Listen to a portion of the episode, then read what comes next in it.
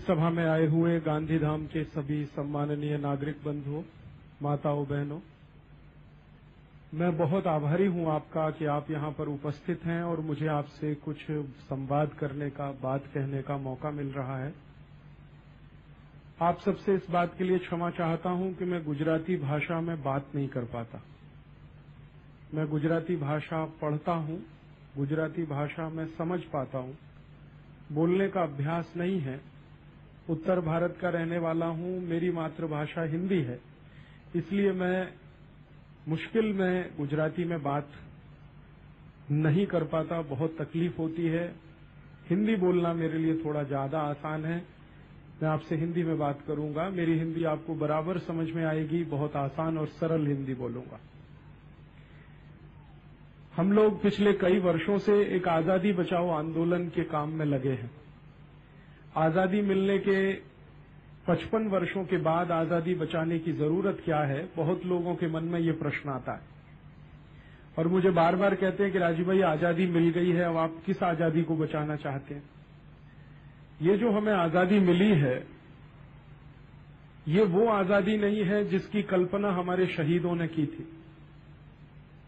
1947 के पहले हमारे देश के वो सब क्रांतिकारी जो आज़ादी के लिए संघर्ष कर रहे थे वो चाहे भगत सिंह हो, चाहे ऊधम सिंह हो, चाहे चंद्रशेखर आज़ाद हो, चाहे तात्या टोपे हो, चाहे नाना फडणवीस हो, चाहे झांसी की रानी लक्ष्मीबाई हो, चाहे लाला लाजपत राय रहे हो, या इन सबसे भी बहुत पहले स्वामी दयानंद सरस्वती रहे हों बंकिम चंद चटर्जी रहे हों, सुरेंद्रनाथ बनर्जी रहे हों, ये सारे के सारे क्रांतिकारियों का सपना जो था आज़ादी का, वैसी कोई आज़ादी हमें मिली नहीं आज तक। हिंदुस्तान जब आज़ादी के लिए लड़ रहा था अंग्रेज़ों की गुलामी के खिलाफ तो 1930 के साल में लाहौर नाम के शहर में एक बहुत बड़ा सम्मेलन हुआ था। लाहौर उस समय भारत का हिस्सा था। उस सम्मेलन में एक प्रस्ताव पारित किया गया था, जिसमें पूर्ण स्वराज्य की मांग की गई थी। उस पूर्ण स्वराज्य के प्रस्ताव में यह कहा गया था कि जब भारत आज़ाद हो जाएगा अंग्रेज़ों की गुलामी से तो भारत देश में वो सारी समस्याएँ नहीं होंगी जो अंग्रेज़ों के कारण हैं। जैसे गरीबी नहीं होगी, भूखमरा नहीं होगा, बेकारी नहीं होगी, भारत देश में मारामारी नहीं होगी, सब चैन और शांति से रहेंगे। हिंदुस्तान के हर व्यक्ति को सम्मान मिलेगा, हर व्यक्ति को जीवन जीने का अधिकार मिलेगा। अंग्रेज़ों ने जो नियम कायदे कानून बनाए हैं, भारत का शोषण करने के लिए वो सब नियम कायदे कानून समाप्त हो जाएँगे। अंग्रेज़ों की बनाई गई पूरी प्रशासनिक व्यवस्था बदल जाएगी। अंग्रेज़ों के बनाए गए पूरे के पूरे हमारे देश के तंत्र बदल जाएँगे। कानून व्यवस्था बदलेगी, न्याय पद्धति बदलेगी, शिक्षा पद्धति बदलेगी। ऐसी बहुत सारी बातें 1930 के लाहौर कांग्रेस के अधिवेशन में कही गई थी। आप जानते हैं कि लाहौर के कांग्रेस अधिवेशन से थोड़ा दिन पहले भगत सिंह ने जेल में रहते हुए अपने कुछ मित्रों के नाम एक संदेश भेजा था। उसकी फांसी से लगभग एक सप्ताह पूर्व। और भगत सिंह का जो संदेश उसके मित्रों के नाम गया, उसमें भी उसने यही लिखा कि मैं मानता हूँ कि देश की आज़ादी के लिए शहीद होने वाला हर क्रांतिकारी एक सपना लेके मर रहा है। और वो सपना ये है कि एक दिन भारत आज़ाद होगा अंग्रेज़ों की गुलामी से। और अंग्रेज़ों के कारण हमारे देश को जितनी दुख और यातनाएँ मिली हैं, वो सारे दुख और यातनाओं से भारत को मुक्ति मिल जाएगी, आज़ादी आएगी। इसी तरह की बात 1941 में सुभाष चंद्र बोस ने कही थी, जब वो आज़ाद हिंद फौज की भर्ती कर रहे थे और हिंदुस्तान के लोगों के लिए और हिंदुस्तान से बाहर रहने वाले हिंदुस्तानियों के लिए। एक प्रेरणा स्रोत का काम कर रहे थे, तब उन्होंने भी 1941 के अपने एक भाषण में, जो उन्होंने रंगून से दिया था, ये कहा कि भारत जब आज़ाद होगा तो भारत में अंग्रेजियत चला जाएगा, अंग्रेजियत चली जाएगी। और भारत में भारतीयता के आधार पर एक ऐसा तंत्र बनेगा जिसमें हर व्यक्ति को सम्मानजनक जीवन बिताने का, हर व्यक्ति को अपने धर्म की आज़ादी रखने का, हर व्यक्ति को व्यवसाय की आज़ादी का, हर व्यक्ति को अपने आप को आगे बढ़ाने का मौका मिलेगा। गरीबी, भूखमरी, बेकारी से सारा देश मुक्त हो जाएगा, ऐसी ही कल्पना सुभाष चंद्र बोस की भी थी। महात्मा गांधी ने भी यही कहा था, अब हमारे देश के सभी क्रांतिकारियों के मुँह से अगर आप देखें तो ऐसी ही बातें निकली कि आज़ादी मिलने के बाद का भारत जो होगा, वो एक ऐसा भारत होगा जिसकी कल्पना उन सबके मन में लगभग एक जैसी थी। भले वो हिंसा के रास्ते से आज़ादी लाने की कोशिश कर रहे थे या अहिंसा के रास्ते से आज़ादी लाने की कोशिश कर रहे थे। आप जानते हैं, हमारे देश में क्रांतिकारियों के दो समूह थे। क्रांतिकारियों का एक समूह था जो हिंसा को बहुत बड़ा हथियार मानता था और क्रांतिकारियों का एक समूह था जो अहिंसा को बहुत बड़ा हथियार मानता था। लेकिन दोनों ही क्रांतिकारी, वो अहिंसा को मानने वाले हों या हिंसा को मानने वाले हों, सपना दोनों का एक ही था। आज़ादी के बाद का भारत कैसा होगा? अब आप देखें कि जिन क्रांतिकारियों ने भारत की आज़ादी के लिए बलिदान दिया, उनमें से हम कुछ नाम जानते हैं। भगत सिंह, उधम सिंह, चंद्रशेखर आज़ाद, खुदीराम बोस, तात्या टोपे। लेकिन ये जो थोड़े से नाम हम जानते हैं, ये इतने ही नहीं थे। भारत देश में जो दस्तावेज़ उपलब्ध हैं आज़ादी के समय के, वो सारे के सारे दस्तावेज़ ये बताते हैं कि आज़ादी की लड़ाई में अठारह सौ सत्तावन से लेकर उन्नीस सौ सैंतालीस के बीच में छह लाख चालीस हज़ार क्रांतिकारियों ने शहादत दी है। छह लाख चालीस हज़ार क्रांतिकारी हमारे देश के फांसी के फंदे पर झूले, अंग्रेज़ों की गोली खाकर मरे, अंग्रेज़ों की काले पानी की सजा के दौरान मरे या अंग्रेज़ों की विभिन्न यातनाओं के दौरान मरे, कोई एक दो क्रांतिकारी के बलिदान का इतिहास नहीं है भारत का। दुनिया में बहुत कम देश हैं जो भारत जैसे हैं, जिनकी आज़ादी के इतिहास में लाखों क्रांतिकारियों का बलिदान हो। एक देश जो हमसे बहुत बाद में आज़ाद हुआ और लंबे समय तक अंग्रेज़ों का गुलाम रहा, उसका नाम है दक्षिण अफ्रीका। दक्षिणी अफ्रीका के आज़ादी का इतिहास अभी थोड़े दिन पहले मैं पढ़ रहा था। नेल्सन मंडेला वहाँ के बहुत बड़े इतिहास पुरुष हैं जो आज भी जीवित हैं। नेल्सन मंडेला से पहले 400 साढ़े चार साल पहले दक्षिणी अफ्रीका की आज़ादी का संग्राम शुरू हुआ और साढ़े चार सौ साल की आज़ादी के संग्राम में लगभग ढाई से पौने तीन लाख अफ्रीकी लोगों का बलिदान हुआ है। अब साढ़े चार सौ साल की गुलामी में ढाई से पौने तीन लाख लोगों का बलिदान दक्षिणी अफ्रीका में हुआ और लगभग ढाई सौ साल की गुलामी में हिंदुस्तान में छह लाख चालीस हज़ार क्रांतिकारियों का बलिदान हुआ। तो भारत जैसे देश दुनिया में कम मिलेंगे जहाँ पर इतने सारे क्रांतिकारियों ने एक साथ बलिदान किया हो। और जिन क्रांतिकारियों ने भारत के लिए बलिदान किया, वो अलग अलग मान्यताओं के थे अलग अलग संप्रदाय के थे। सभी के सभी क्रांतिकारी एक ही मान्यता के नहीं थे, एक ही संप्रदाय के भी नहीं थे। ये देखने की एक विशेष बात है कि अलग अलग संप्रदाय के होते हुए अलग अलग मान्यताओं के होते हुए भी क्रांतिकारियों ने भारत की आज़ादी के लिए मन में वही जज्बा था जो दूसरे किसी के मन में होता है। और उन सबका एक ही सपना था कि ऐसा भारत होगा, महान भारत होगा, सोने की चिड़िया भारत होगा, वगैरह वगैरह। लेकिन आज आज़ादी के 55 साल पूरे हुए हैं, छप्पनवा साल शुरू हो चुका है। हम देखें तो भारत की तस्वीर क्या है। भारत सरकार के आंकड़ों के अनुसार, जिसमें मैं मेरी तरफ़ से नहीं कुछ जोड़ना चाहता भारत सरकार खुद कहती है कि आज़ादी के 55 साल के बाद हमने जो विकास किया है, वो कहाँ तक पहुँचा है? हमारा विकास यहाँ तक पहुँचा है कि 105 करोड़ की हमारी कुल जनसंख्या है, लोक संख्या है, या हमारी कुल बस्ती है। और इस 105 करोड़ की बस्ती में लगभग 44 करोड़ लोग ऐसे हैं जिनको दो समय खाने के लिए रोटी नहीं मिल सकती। इन 44 करोड़ लोगों की गरीबी का अंदाज़ा अगर आप लगाना चाहें तो सरकार के आंकड़ों के अनुसार, एक दिवस में जिनको खर्च करने के लिए पाँच रुपया भी नहीं मिलता, ऐसे लोगों की संख्या भारत देश में लगभग पंद्रह करोड़ है। एक दिवस में जिनको खर्च करने के लिए एक रुपया भी नहीं मिलता, उनकी संख्या लगभग दस करोड़ है। और एक दिवस में जिनको खर्च करने के लिए पचास पैसा भी उपलब्ध नहीं है उनकी संख्या इस भारत में इस समय पाँच करोड़ है। इतनी भयंकर गरीबी में हमारे देश के लोग रहते हैं। चवालीस करोड़ लोग तो गरीबी की रेखा के नीचे हैं, अत्यंत गरीबी में हैं। और 44 करोड़ से थोड़ा ऊपर और 70 करोड़ के आसपास लोग ऐसे हैं जो कुछ समय के लिए ठीक ठाक भोजन कर पाते हैं, लेकिन उनके जीवन में निश्चितता कुछ भी नहीं है। आज भोजन किया, कल मिलेगा कि नहीं, कल किया तो परसों मिलेगा कि नहीं परसों किया तो आठ दिन बाद मिलेगा कि नहीं? एक महीने लगातार भोजन मिल गया तो अगले महीने मिलेगा कि नहीं? उनके साथ जीवन में इसी तरह की तलवार लटकती रहती है। आज़ादी के बाद हमारे देश में बहुत प्रगति हुई है और उसके एक दूसरे मानक के रूप में मैं आपसे जो कहना चाहता हूँ वो ये कि भारत देश में इस समय लगभग 20 करोड़ लोग हैं जिनको करने के लिए काम चाहिए, लेकिन उनके दोनों हाथ बेकार हैं। कुछ भी उनके पास रोजगारी नहीं। ये 20 करोड़ लोग जिन हैं, जिनको काम चाहिए हाथों में करने के लिए, उनकी उम्र 18 बरस से लेकर और 60 बरस के बीच की है।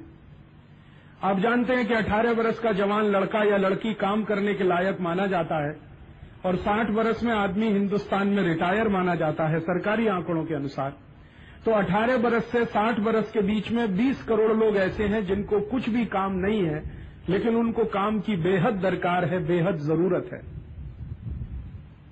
ये हमारी आज़ादी के बाद के विकास के पैमानों में एक तीसरी एक माहिती जो आपसे मैं शेयर करना चाहता हूँ, वो ये कि आज़ादी के साल में 1947 में जब हम दुनिया के तमाम दूसरे देशों के सामने कंधे से कंधा मिलाकर या आँख से आँख मिलाकर देखने की ताकत नहीं रखते थे, तब और आज जब 2002 में हम आ गए हैं, जब हमारे देश में लाखों लाखों गाड़ियाँ चलती हैं सड़क पर, हज़ारों फ्लाईओवर बन गए हैं, बहुत सारे फाइव स्टार होटल हैं, बहुत सारे हमारे देश में गगनचुंबी इमारतें हैं, ये सब विकास के जो पैमाने माने जाते हैं 2002 में आने के बाद तब एक और माहिती आपसे शेयर करना चाहता हूँ वो ये कि उन्नीस सौ सैंतालीस में हिंदुस्तान का जो खेती का कुल उत्पादन था वो मात्र साढ़े चार करोड़ टन हुआ करता था। आज भारत देश के किसानों की मेहनत का परिणाम है कि भारत में खेती का कुल उत्पादन 21 करोड़ टन हो चुका है। माने हिंदुस्तान के किसान ने उत्पादन करने में कोई कसर नहीं छोड़ी है। लेकिन फिर क्या मजबूरी है हमारे देश की कि साढ़े चार करोड़ टन जब खेती में उत्पादन होता था, तब हमारे देश में भूखमरा था। और जब 21 करोड़ टन उत्पादन खेती में होता है, तब भी हमारे देश में भूखमरा ही है।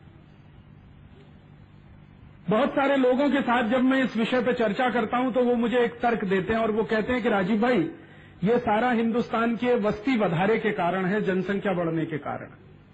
भारत की जनसंख्या बहुत तेज़ी से बढ़ रही है और इसलिए जनसंख्या बढ़ने से हमारे देश की प्रगति रुक गई है और जनसंख्या बढ़ने से ही हमारे देश में ये सारे के सारे दुष्परिणाम हैं जो आपको दिखाई देते हैं। जो लोग मेरे साथ चर्चा में जनसंख्या की बात सामने रखते हैं, उनके साथ में जब चर्चा को आगे बढ़ाता हूँ तो फिर वो थोड़ी देर के बाद निरुत्तर हो जाते हैं। और वो बात ऐसी है कि जब हम उन्नीस सौ सैंतालीस में आज़ाद हुए तो हमारी जनसंख्या 34 करोड़ थी। आज हिंदुस्तान की आज़ादी के 55 साल के बाद हमारी जनसंख्या 105 करोड़ हो चुकी है।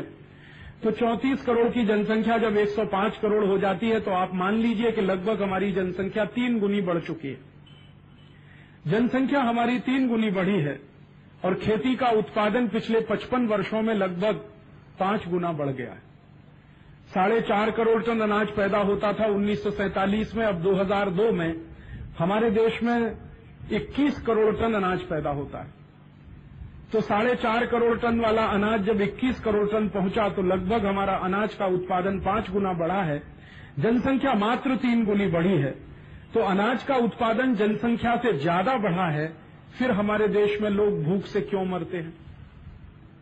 अगर अनाज का उत्पादन हमारे देश में तीन गुना बढ़ा होता और जनसंख्या पाँच गुनी बढ़ गई होती तो मैं ज़रूर मान लेता कि हिंदुस्तान में भूखमरी से मरना चाहिए किसी को। लेकिन यहाँ तो उल्टा हुआ है। जनसंख्या बहुत कम बढ़ी है, अनाज का उत्पादन उससे कई गुना ज़्यादा बढ़ गया है, फिर भी लोग भूख से मरते हैं। और जो लोग भूख से मरते हैं, उनकी खबरें आप अखबार में पढ़ते हैं टेलीविज़न पे समाचार भी सुनते हैं। मैं संपूर्ण भारत देश में घूमता रहता हूँ। अभी थोड़े समय पहले मैं छत्तीसगढ़ में घूम रहा था तो रायपुर के पास एक छोटे से गाँव में जाने का मौका मिला। तो वहाँ मैंने देखा कि बारह लोग मर गए थे भूख से, और वो कैसे मर गए थे। उनको कई दिनों से खाने को कुछ नहीं मिला था। गाँव में एक भैंस मर गई थी। वो सभी भूखे लोगों ने मरी हुई भैंस का मांस खा लिया था, और वो सब मर गए। हिंदुस्तान की संसद में आए दिन इन प्रश्नों पर चर्चा होती है, बहस होती है। और बहस और चर्चा में एक पक्ष ये कहता है कि वो कुपोषण से मरे, और दूसरा पक्ष ये कहता है कि वो गरीबी से मरे। अब दोनों ही तो एक सिक्के के दो हिस्से हैं। अगर गरीबी है तो कुपोषण भी होगा, और अगर कुपोषण है तो गरीबी होना बहुत स्वाभाविक है। लेकिन ये बहस होती रहती है। और ये अंतहीन बहस हमारी संसद में पचपन साल से चालू है। तो मेरे समझ में नहीं आता कि जब देश में अन्न का उत्पादन जनसंख्या से ज़्यादा बढ़ रहा हो, तभी भी देश में भूखमरी से मरने वाले लोग हों। और इससे भी ज़्यादा गंभीर दूसरा प्रश्न है वो ये कि हमारे देश में जब आज़ादी आई 1947 में तो कारखाने बहुत कम थे। और कारखानों में होने वाला उत्पादन भी बहुत कम था, जिसको इंडस्ट्रियल प्रोडक्शन कहते औद्योगिक उत्पादन हिंदुस्तान का 1947 में लगभग एक लाख करोड़ रुपए के आसपास था। आज हिंदुस्तान का औद्योगिक उत्पादन 10 लाख करोड़ से ऊपर पहुँच चुका है। तो हमारा औद्योगिक उत्पादन 10 गुना बढ़ा है, जनसंख्या मात्र तीन गुनी बढ़ी है तो बेरोजगारों की इतनी बड़ी फौज कहाँ से है हमारे देश में? ये जो हमने हमारे मन में बिठा लिया है कि जनसंख्या बढ़ने से गरीबी बढ़ती है या जनसंख्या बढ़ने से बेकारी बढ़ती है, ये सिद्धांत ही गलत है।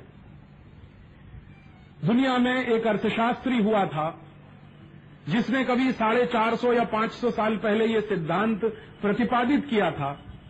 हालाँकि वो सिद्धांत यूरोप के देशों ने ही पूरी तरह से नकार दिया है, और वो सिद्धांत ये हुआ करता था कि जो देश की जनसंख्या बढ़ती है, वो देश में गरीबी बढ़ती है, जो देश में जनसंख्या बढ़ती है, वो देश में बेकारी बढ़ती है। अगर इसी सिद्धांत को यूरोप और अमेरिका पर लागू किया जाए तो बिल्कुल उलट दिखाई देता है। भारत एक अकेला ऐसा देश नहीं है जिसकी जनसंख्या बढ़ी है। पिछले 50 वर्षों में 100 वर्षों में दुनिया के कई देशों की जनसंख्या बढ़ी। अमेरिका की जनसंख्या बढ़ी है, फ्रांस की जनसंख्या बढ़ी है, जर्मनी की बढ़ी है, जापान की बढ़ी है, चाइना की बढ़ी है, और चाइना की तो सबसे ज़्यादा बढ़ी है। अमेरिका की जनसंख्या पिछले 50 वर्षों में दो गुने से ज़्यादा हो गई है। ब्रिटेन की जनसंख्या और पूरे यूरोप की जनसंख्या पिछले 50-55 वर्षों में लगभग तीन गुनी बढ़ गई है। लेकिन देखने में ये आता है कि जिस यूरोप की जनसंख्या पिछले 50-55 वर्षों में तीन गुनी बढ़ी है, उस यूरोप में अमीरी पिछले 55 वर्षों में एक हज़ार गुनी बढ़ चुकी है। गरीबी नहीं बढ़ी है, अमीरी बढ़ी है। जिस अमेरिका की जनसंख्या पिछले 55 वर्षों में लगभग दो गुने से कुछ ज़्यादा हो गई है, वो अमेरिका में पिछले 55 वर्षों में अमीरी लगभग एक हज़ार गुनी बढ़ चुकी है।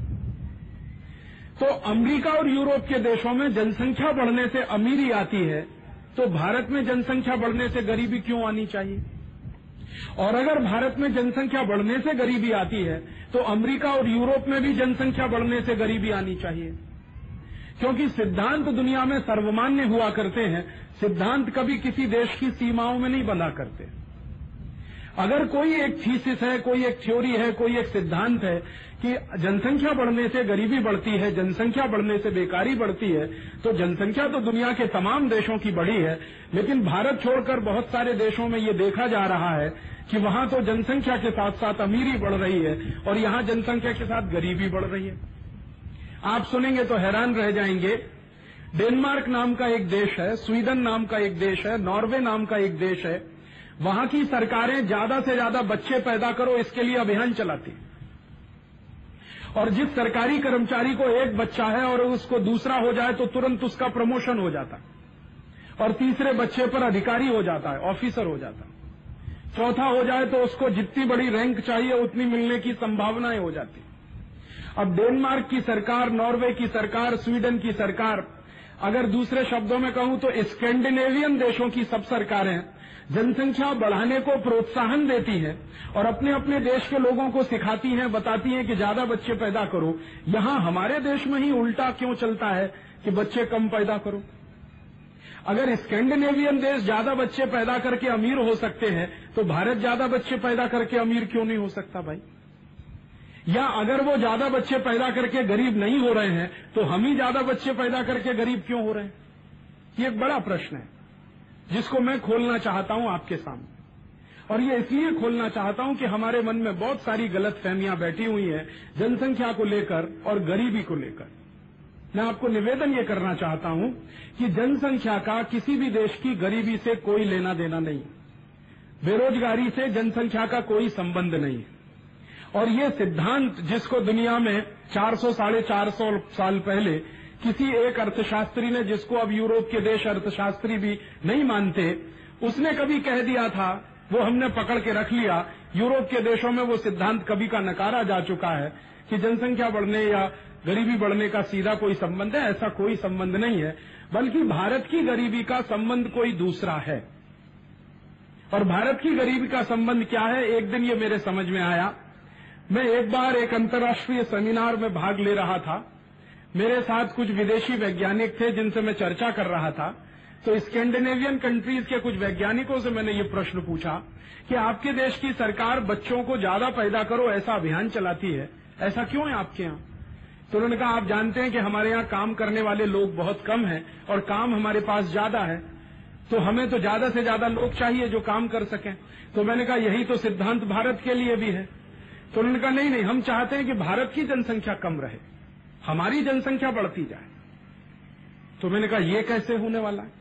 भारत की जनसंख्या कम रहे और तुम्हारी संख्या बढ़ती जाए माने गोरे लोगों की संख्या बढ़ती जाए और हम सांवले लोगों की संख्या कम होती जाए ताकि एक बार फिर तुम हमारे ऊपर कब्जा करने में सफल हो जाओ। तो उन्होंने कहा नहीं नहीं राजीव भाई बात कोई दूसरी है। तो मैंने पूछा क्या बात है? जरा बताओ तो सही। तब एक वैज्ञानिक ने बहुत छो, छोटे छोटे दबे दबे शब्दों में मुझे जो कहा, वो मैं आपसे शेयर करता हूँ। उसने कहा कि देखिए, बात तो सच्ची ये है कि हम यूरोपियन देशों के पास संसाधन नहीं है। जिसको आप नेचुरल रिसोर्सेज कहते हैं, प्राकृतिक संसाधन कहते हैं, ईश्वर प्रदत्त संसाधन कहते हैं, वो हमारे पास नहीं है। हमको भगवान ने संसाधन नहीं दिए हैं। और ये बिल्कुल सच बात है। कभी आपको यूरोप जाने का मौका मिले तो आप जाकर देखेंगे, यूरोप दुनिया का सबसे गरीब इलाका है। संसाधनों के मामले में, प्राकृतिक संसाधनों के मामले में। और इतना ही नहीं है, मौसम के मामले में और भी ज़्यादा गरीब है। यूरोप में साल में नौ महीने तो सूरज देवता के दर्शन नहीं होते लोगों को। धूप के लिए लोग तरस जाते हैं। और जब लोग धूप के लिए तरसते हैं तो समुद्र के किनारे नंगे बदन लेट लेट कर धूप का आनंद लेते हैं। भारत में आते हैं, अफ्रीका में जाते हैं लैटिन अमेरिका में जाते हैं, जहाँ भी दरिया का किनारा मिल गया, वहाँ यूरोप वाले जाते हैं और सारे कपड़े खोलकर समुद्र के किनारे पड़े रहते हैं। उनको धूप चाहिए, वो उनके अपने देश में उपलब्ध नहीं इसके लिए वो दूसरे देश में भागते फिरते हैं। भगवान ने यूरोप को धूप नहीं दिया है, बरसात बहुत अच्छी नहीं होती है, आज बारिश हो रही है, अभी हो सकता है कड़क कर धूप निकल आए, फिर हो सकता है रात को बर्फ़ गिर जाए, इतना अनिश्चित मौसम है। जितना निश्चित मौसम भारत में है, शायद ही दुनिया के कोई देश में होगा। और खेत में माटी जितनी सुंदर भारत की है, शायद ही दुनिया के कोई देश की होगी। बड़ी बात है। यहाँ तो साल में तीन से चार फ़सलें बड़े आराम से हुआ करती। और कई देश तो ऐसे हैं जहाँ साल में छह महीने खेतों में बर्फ़ ही बिछी रहती है तो कुछ होने की संभावना नहीं होती है। जीवन बहुत मुश्किल है वहाँ का। तो वहाँ के एक वैज्ञानिक ने मुझे जो कहा, वो मैं कहता हूँ। उसने कहा राजीव भाई, आप जानते हो कि हमारे यहाँ मौसम बहुत प्रतिकूल है। आपको शायद ये भी मालूम है, हमारे यहाँ प्राकृतिक संसाधन बहुत कम है। और हम दूसरे देशों के संसाधन पर ही जीवित हैं। खासकर भारत जैसे देशों के संसाधन हमारे लिए बहुत उपयोगी हैं। तो अगर आपके देश की भारत की जनसंख्या लगातार बढ़ती जाएगी तो आपके अपने संसाधन आप ही इस्तेमाल कर लोगे। हमारे लिए आपके देश में कुछ बचेगा नहीं। इसलिए हम आपको ये सिखामन देते हैं कि आप अपनी जनसंख्या कम करो, ताकि आपके संसाधन हमारे काम में आ जाएँ और हम हमारी जनसंख्या बढ़ाते जाएँ, ताकि हमें हमारी मौज और मज़ा मिलता रहे। इसको अगर दूसरे शब्दों में मैं खोल कर कहूँ तो यूरोप को हमारा आम चाहिए खाने के लिए जो यूरोप में नहीं होता। यूरोप को हमारे खाने पीने की बहुत सारी चीज़ें चाहिए, हमसे ड्राई फ्रूट्स चाहिए, काजू चाहिए, किशमिश चाहिए, मखान चाहिए, मुनक्का चाहिए जो उनके देश में नहीं होता। उनको बहुत सारी ऐसी खाने, उनको चाय चाहिए, उनको कॉफ़ी चाहिए जो उनके अपने देश में नहीं होती। उनको बहुत सारी ऐसी खाने पीने की चीज़ें चाहिए जो भारत में होती हैं, या भारत जैसे गर्म जलवायु वाले देशों में होती हैं तो वो देश कहते क्या हैं कि गर्म जलवायु वाले देश अपनी जनसंख्या कम करें, ताकि उनकी चीज़ों को हम खा सकें, हम अपनी जनसंख्या बढ़ाते जाएँ, ताकि हमें जो करना है वो हम करते जाएँ। ये असली खेल है, जिसको हम जनसंख्या बढ़ोतरी से जोड़कर देखते हैं।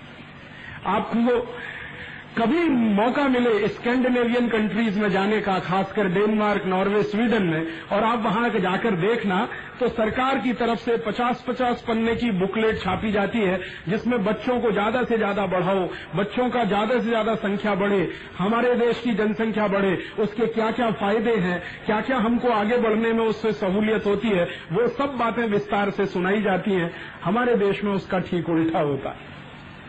मैं आपसे निवेदन ये करना चाहता हूँ इस तकरीर के माध्यम से कि जनसंख्या से गरीबी बेकारी का संबंध नहीं होता है। आप मुझे एक बात बताएँ और शायद आपको भी ये समझ में आए कि कोई व्यक्ति जब पैदा होता है तो भगवान ने उसको खाने के लिए मुँह तो सिर्फ़ एक ही दिया है, काम करने के लिए दो हाथ दिए हैं, दो पैर दिए हैं। एक आदमी पूरे जीवन काल में जितना भोजन करता है, उससे हज़ार गुना ज़्यादा पैदा करता है। मैंने एक बार मेरे जीवन के बारे में हिसाब लगाया। कि मैं जब ही पैदा हुआ और 80 बरस तक अगर मैं जीवित रहूँ तो जब से मैं बचपन से एक बरस का हुआ और 80 बरस तक मेरा जीवन चले तो कुल मिलाकर मैं कितना भोजन करूँगा? और अगर मैं पाँच एकड़ खेत पर काम करता हूँ रोज 18 बरस की उम्र से लेकर 60 बरस की उम्र तक तो कितना अनाज मैं पैदा करूँगा? उसका मैंने एक दिन हिसाब जोड़ा।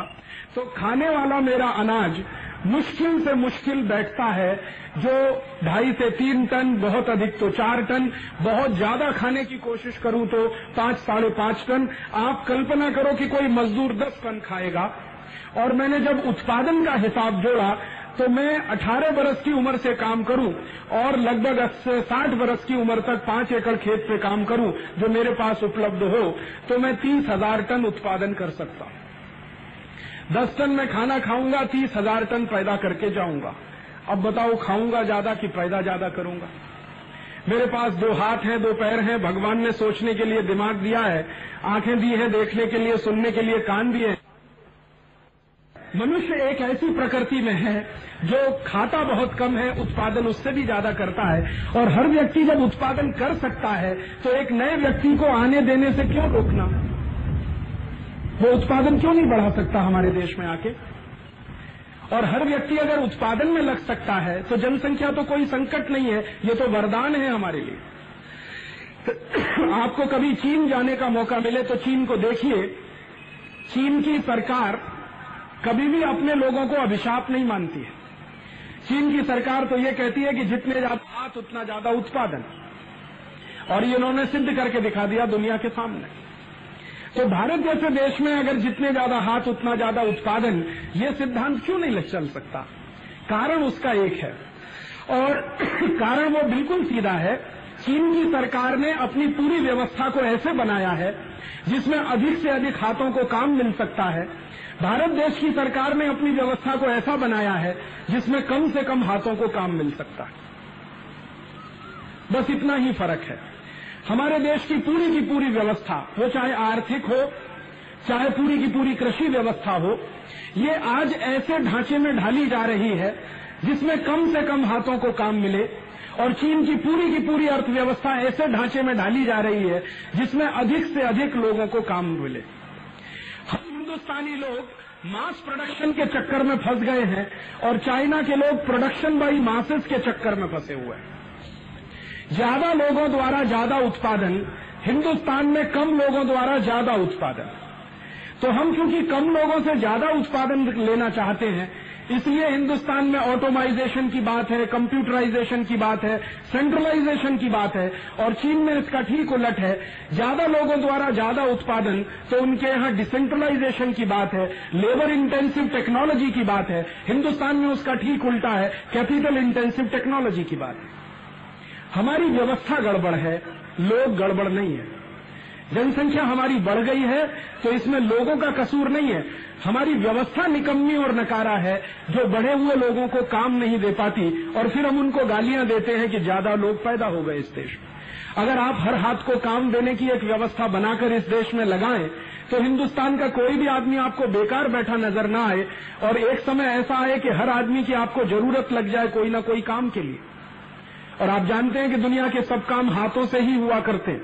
कंप्यूटर भी हाथों से ही चला करता है। कंप्यूटर को कंप्यूटर नहीं चला सकता कभी भी। कंप्यूटर चलाने के लिए भी किसी का दिमाग लगता है और किसी के हाथ लगते हैं। और आप जो दिमाग और हाथ ईश्वर ने आपको दिया है, उसी को अभिशाप मानकर बैठे रहे। तो ये तो आपके लिए दुर्भाग्य की बात है, किसी दूसरे के लिए नहीं है। ये हमारी समझ का फेर है, हमारी बुद्धि का फेर है। और ये समझ का फेर और बुद्धि का फेर हुआ कैसे है?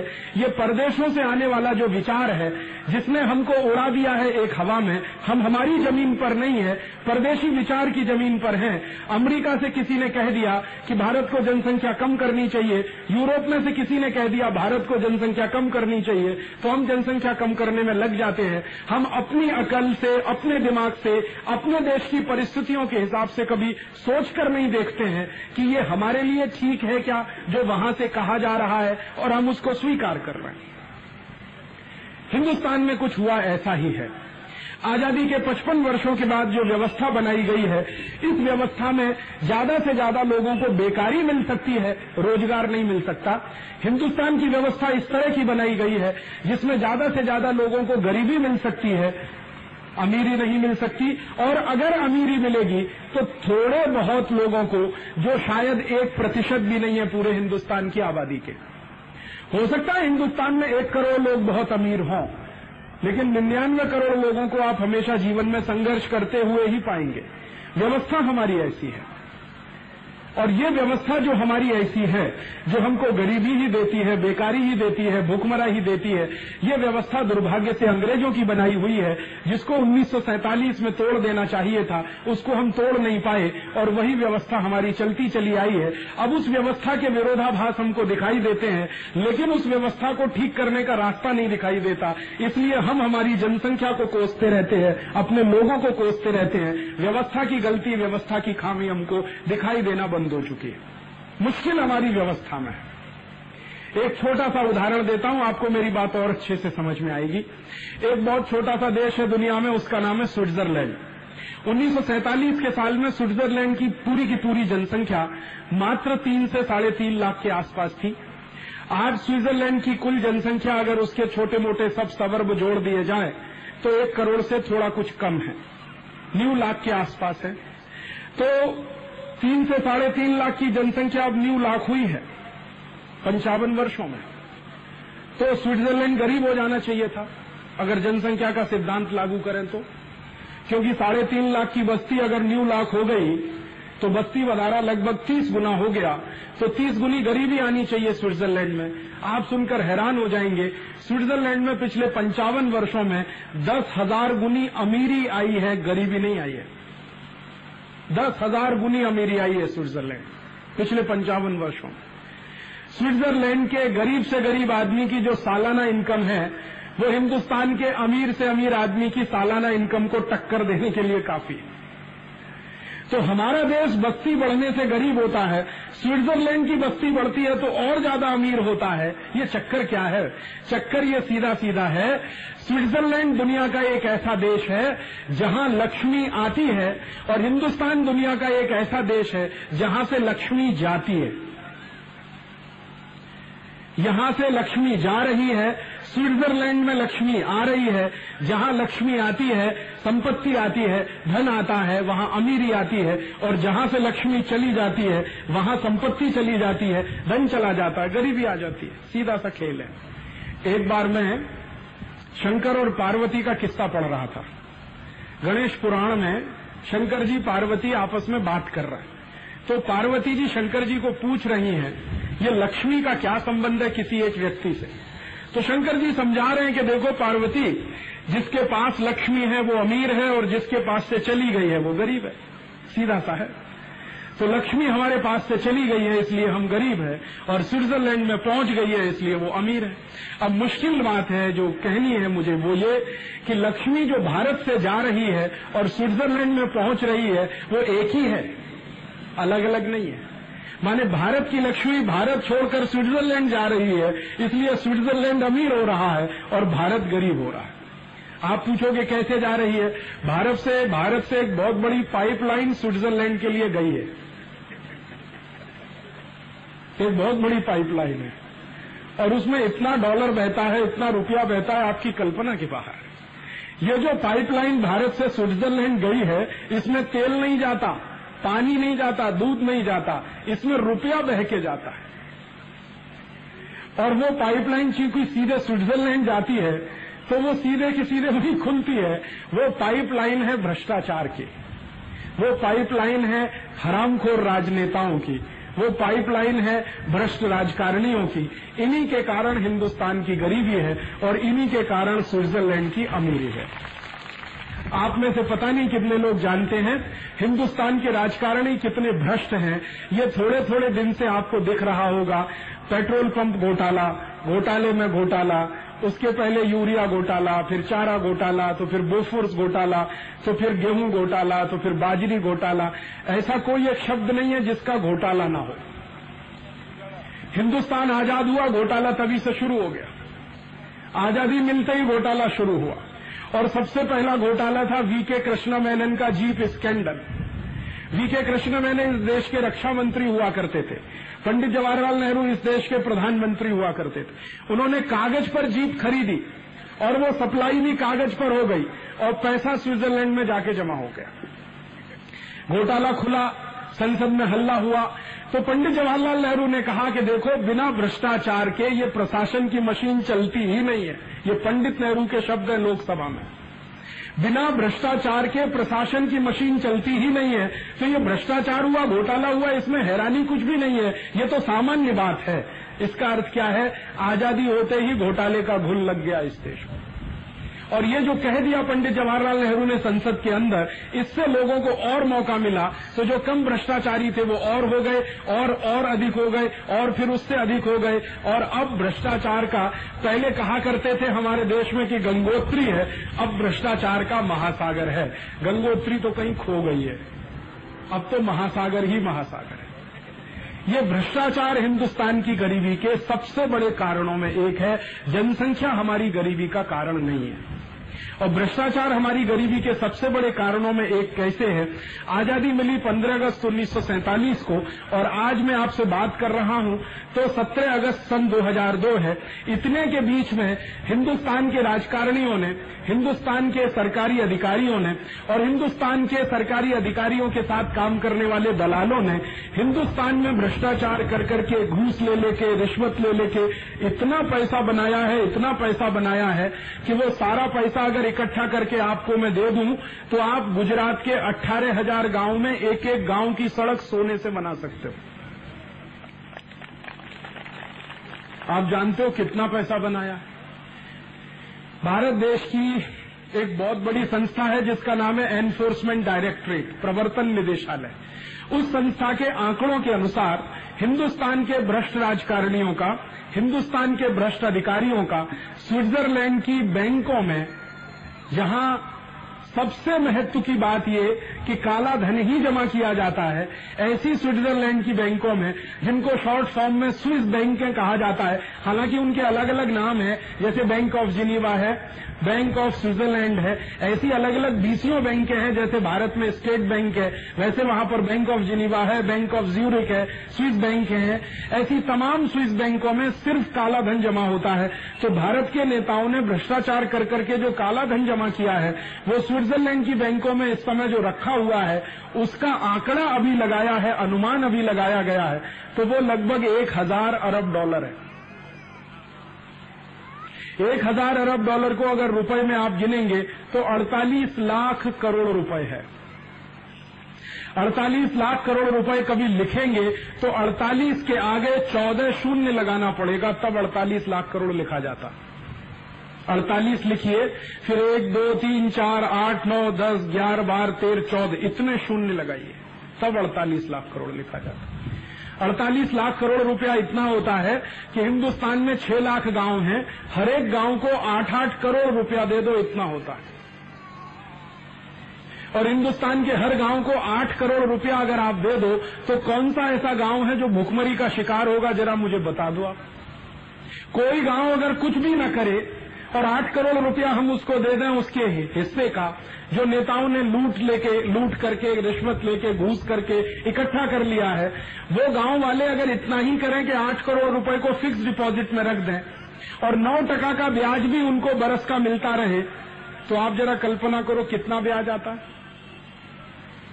आठ करोड़ रुपए का साल का ब्याज इतना आता है कि गाँव वाले खर्च करते करते परेशान हो जाए गाँव वाले चाहें तो अपने यहाँ कलेक्टर को नौकर रख लें एसपी को नौकर रख लें आईजी को नौकर रख लें डीआईजी को नौकर रख लें।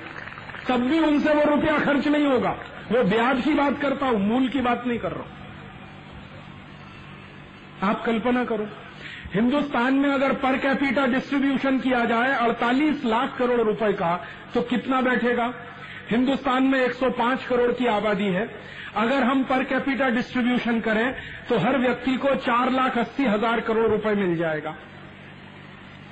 और एक आदमी को चार लाख अस्सी हज़ार करोड़ मिलता, माफ़ करिए, चार लाख अस्सी हज़ार रुपए हर आदमी को मिल जाएगा। एक परिवार में अगर पाँच आदमी रहते हैं तो एक परिवार को लगभग 22 से 23 लाख रुपए मिल जाएगा और हर परिवार सिर्फ़ 22 लाख रुपए को फिक्स डिपॉजिट में रख ले और 9 टका का ब्याज लेना शुरू कर दे। कुछ ना करे, मान लो निकम्मेपन पे ही उतर आए हरेक परिवार, न मेहनत करे, न कुछ करे, बस ये रुपया बैंक में जमा करे, नौ टका का ब्याज लेता रहे। आप बताओ, एक परिवार भी भूखमरी से मरेगा क्या? बाईस लाख का नौ टका जरा निकालो, साल का कितना निकलता? है दस टका निकालोगे, दो दो दो सवा दो लाख रुपए निकल आएगा। नौ टका निकालोगे तो पौने दो लाख निकल आएगा। अब पौने दो लाख रुपए एक साल में जिसके पास है तो महीने में कितना होगा? लगभग महीने में पंद्रह हज़ार रुपये तो बड़े आराम से ही हो जाएगा। तो पंद्रह से सत्रह हज़ार रुपये आराम से पाँच आदमी के परिवार को अगर महीने में मिलता है, आप बताओ कौन सा परिवार भूखमरी से मर जाएगा इस देश में? संभव ही नहीं है। तो हमारी गरीबी तो इसलिए नहीं है कि हम जनसंख्या में ज़्यादा हैं। हमारी गरीबी इसलिए है कि हमारे यहाँ भ्रष्ट राजकारणी पैदा हो गए इन भ्रष्ट राजकारणियों ने, इन भ्रष्ट अधिकारियों ने, इस पूरे भ्रष्ट प्रशासन तंत्र ने इस देश को गरीब बनाया है। अन्यथा ये देश सोने की चिड़िया था, आज भी सोने की चिड़िया है, भविष्य में भी सोने की चिड़िया होने की क्षमता रखता है। अगर इस देश के सारे राजकारणियों को पानी के जहाज़ में भर लिया जाए और ये कंडला बंदर पर डुबो दिया जाए तो। ये कंडला बंदर का एक ही अच्छा उपयोग हो सकता है मेरे हिसाब से।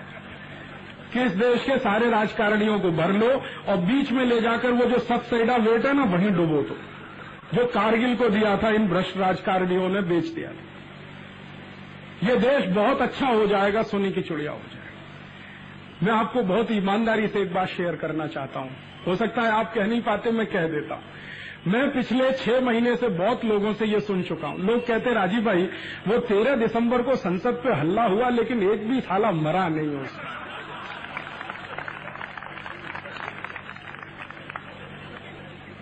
छह महीने में कम से कम मुझे ये बात हज़ार लोगों ने कही कि हमला तो हुआ तेरह दिसंबर को, लेकिन साला एक भी हरामखोर मरा नहीं। ये दोनों ही शब्द, साला और हरामखोर। एक भी मर जाता तो दिल को तसल्ली हो जाती, आत्मा को तसल्ली हो जाती। एक गाँव में तो मुझे यहाँ तक कह दिया, एक खेड़ूत ने मैं अभी की घटना बताता हूँ। मैं एक छोटे से गाँव में गया, पोरबंदर के नज़दीक एक गाँव में गया था। वहाँ एक खेडूत ने जो बिना पढ़ा लिखा कुछ समझता नहीं, कुछ जानता नहीं, लेकिन कभी कभी समाचार सुनता है टीवी पे या कभी कभी रेडियो में सुनता। है उसने मेरी सभा में भाषण सुनने के बाद कहा कि वो तेरह दिसंबर को हमला हुआ था संसद में। मैंने कहा हाँ हुआ था। आपकी क्या प्रतिक्रिया है उस पर तो उसने कहा, वो बिल्डिंग टूट जाती तो मुझे थोड़ा दुख था, लेकिन ये अंदर बैठे हुए सब मर जाते तो मैं ज़रूर लड्डू बांट देता मेरे काम। तो लड्डू बांट देता। अगर अंदर वाले सब मर जाते तो। बिल्डिंग टूट जाती तो उसको दुख था कि ये संसद की इतनी अच्छी बिल्डिंग टूट गई। मैंने बिल्डिंग टूटने का दुख है। अंदर बैठे हुए जो जनावर हैं, उनके मरने का किसी को दुख नहीं। वो मर जाते तो उनको कोई दुख नहीं। ये हिंदुस्तान के आदमी की दिल की बात है, जो वो कहता है बार बार ये अलग बात है कि वो आपसे कहेगा छुप छुप के कहेगा डर डर के कहेगा। मुझसे भी छुप छुप के डर डर के कहता है मैं उसको खुले में कह देता हूँ। बस इतना ही फ़र्क है। महसूस वो भी वही करता है महसूस मैं भी वही करता हूँ। तो इस हिंदुस्तान की गरीबी के जड़ में सबसे ज़्यादा अगर कोई एक बड़ा कारण है तो वो हमारे देश का भ्रष्टाचार, वो हमारे देश का प्रशासनिक तंत्र, जिसमें घुन लग गया है पूरा का पूरा और सड़ गया है पूरा का पूरा। हिंदुस्तान में आप कोई भी प्रशासनिक तंत्र में एक स्क्वायर इंच ज़मीन ऐसी मुझे दिखा दो जो बिना भ्रष्टाचार के हो। एक स्क्वायर इंच ज़मीन हिंदुस्तान के कोई प्रशासनिक कार्यालय में मुझे आप दिखा दो जो बिना भ्रष्टाचार के हो और या भ्रष्टाचार से मुक्त हो। इस भ्रष्टाचार ने लीन लिया है, ये राक्षस से भी ज़्यादा, दानव से भी ज़्यादा भयावह हो गया है। और भ्रष्टाचार हर स्तर पर हो गया है। सिर्फ़ राजनीतिक स्तर पर ही नहीं है, हर स्तर पर यह हो गया और इसमें हमारे देश को गरीबी में ले जाने का बहुत बड़ा विक्रम किया है, बहुत बड़ा अभियान चलाया और इस भ्रष्टाचार के ही कारण मैंने आपसे कहा 48 लाख करोड़ रुपया आपके खून पसीने की कमाई का, मेरे खून पसीने की कमाई का स्विस बैंक में रखा हुआ है, जो हमें आपको मिल जाए तो हिंदुस्तान के गरीबों को लाइन लगाकर बांटना शुरू कर दें। हर एक आदमी को चार लाख अस्सी हज़ार रुपये मिल जाए, हिंदुस्तान की गरीबी एक मिनट में छू मंतर हो जाए। और इसमें एक और बात है बहुत हैरानी की। जो नेता ये भ्रष्टाचार कर रहे हैं, पैसा बना रहे हैं, लूट रहे हैं, ऐसे कई नेताओं को मैं जानता हूँ, उनसे कभी बात भी करता हूँ, चर्चा भी करता हूँ। अभी थोड़े दिन पहले यहीं गुजरात के एक नेता का एक बेटा मुझे बोलता है, राजकोट में, कि राजीव भाई, मेरे बापू को रात को नींद तब आती है जब घर में एक करोड़ आ जाता। है बापू जी को रात को नींद तब आती है जब घर में एक करोड़ आ जाता। नहीं तो नींद ही नहीं आती बापू जी। को आप सोचो, सुखराम को नींद तब आती थी जब बिस्तर के गादले के नीचे छह करोड़ की गड्डी लगा के सोता था। आपको माहिती है? सुखराम नाम का एक भ्रष्ट राजकारणी जिसको कोर्ट ने अभी तीन, साढ़े तीन साल की सजा दिया भ्रष्टाचार में, वो आदमी बिस्तर के गादले के नीचे पाँच पाँच सौ के नोट की छह करोड़ की गड्डी लगाता था, उसके ऊपर चादरी बिछाता था, फिर दरी लगाता था, फिर उसके बाद सोता था। माने बिना नोट की गर्मी के नींद नहीं आती थी। आप सोचो, सुखराम को नींद तब आती थी जब बिस्तर के गादले के नीचे छह करोड़ की गड्डी लगा के सोता था। आपको माहिती है? सुखराम नाम का एक भ्रष्ट राजकारणी जिसको कोर्ट ने अभी तीन, साढ़े तीन साल की सजा दिया भ्रष्टाचार में, वो आदमी बिस्तर के गादले के नीचे पान पाँच सौ के नोट की छह करोड़ की गड्डी लगाता था, उसके ऊपर चादरी बिछाता था, फिर दरी लगाता था, फिर उसके बाद सोता था। माने बिना नोट की गर्मी के नींद नहीं आती थी उसको। और उसी राजकारणी के घर में जब पुलिस का छापा हुआ सीबीआई और इनकम टैक्स वाले गए तो गादले के नीचे से तो छह करोड़ निकला था। उसके पानी के टाके में से ढाई करोड़ के नोट निकले थे। पानी का टाका, जिसमें पानी भरते, उसमें नोट भरे हुए थे। लोग पानी भरते हैं, उसने नोट भरे हुए थे अपने टाके। ऐसी परिस्थिति अपने देश में। तो ये जो भ्रष्टाचार फैला है पूरे देश में, इसने घुन की तरह खा लिया है देश में। इसी भ्रष्टाचार के कारण गरीब आई, गरीबी आई है। इसी भ्रष्टाचार के कारण हमारे देश की भूखमरे की हालत हुई है। अन्यथा ये कभी होता नहीं। लेकिन मुझे दुख इस बात का भी है कि ये जो भ्रष्टाचारी नेता इतना सारा घूस लेते हैं, रिश्वत लेते हैं, पैसा बनाते हैं, बीमारी लग गई है, हाय पैसा हाय पैसा, लेकिन वो कभी भोग नहीं पाते उस पैसे को।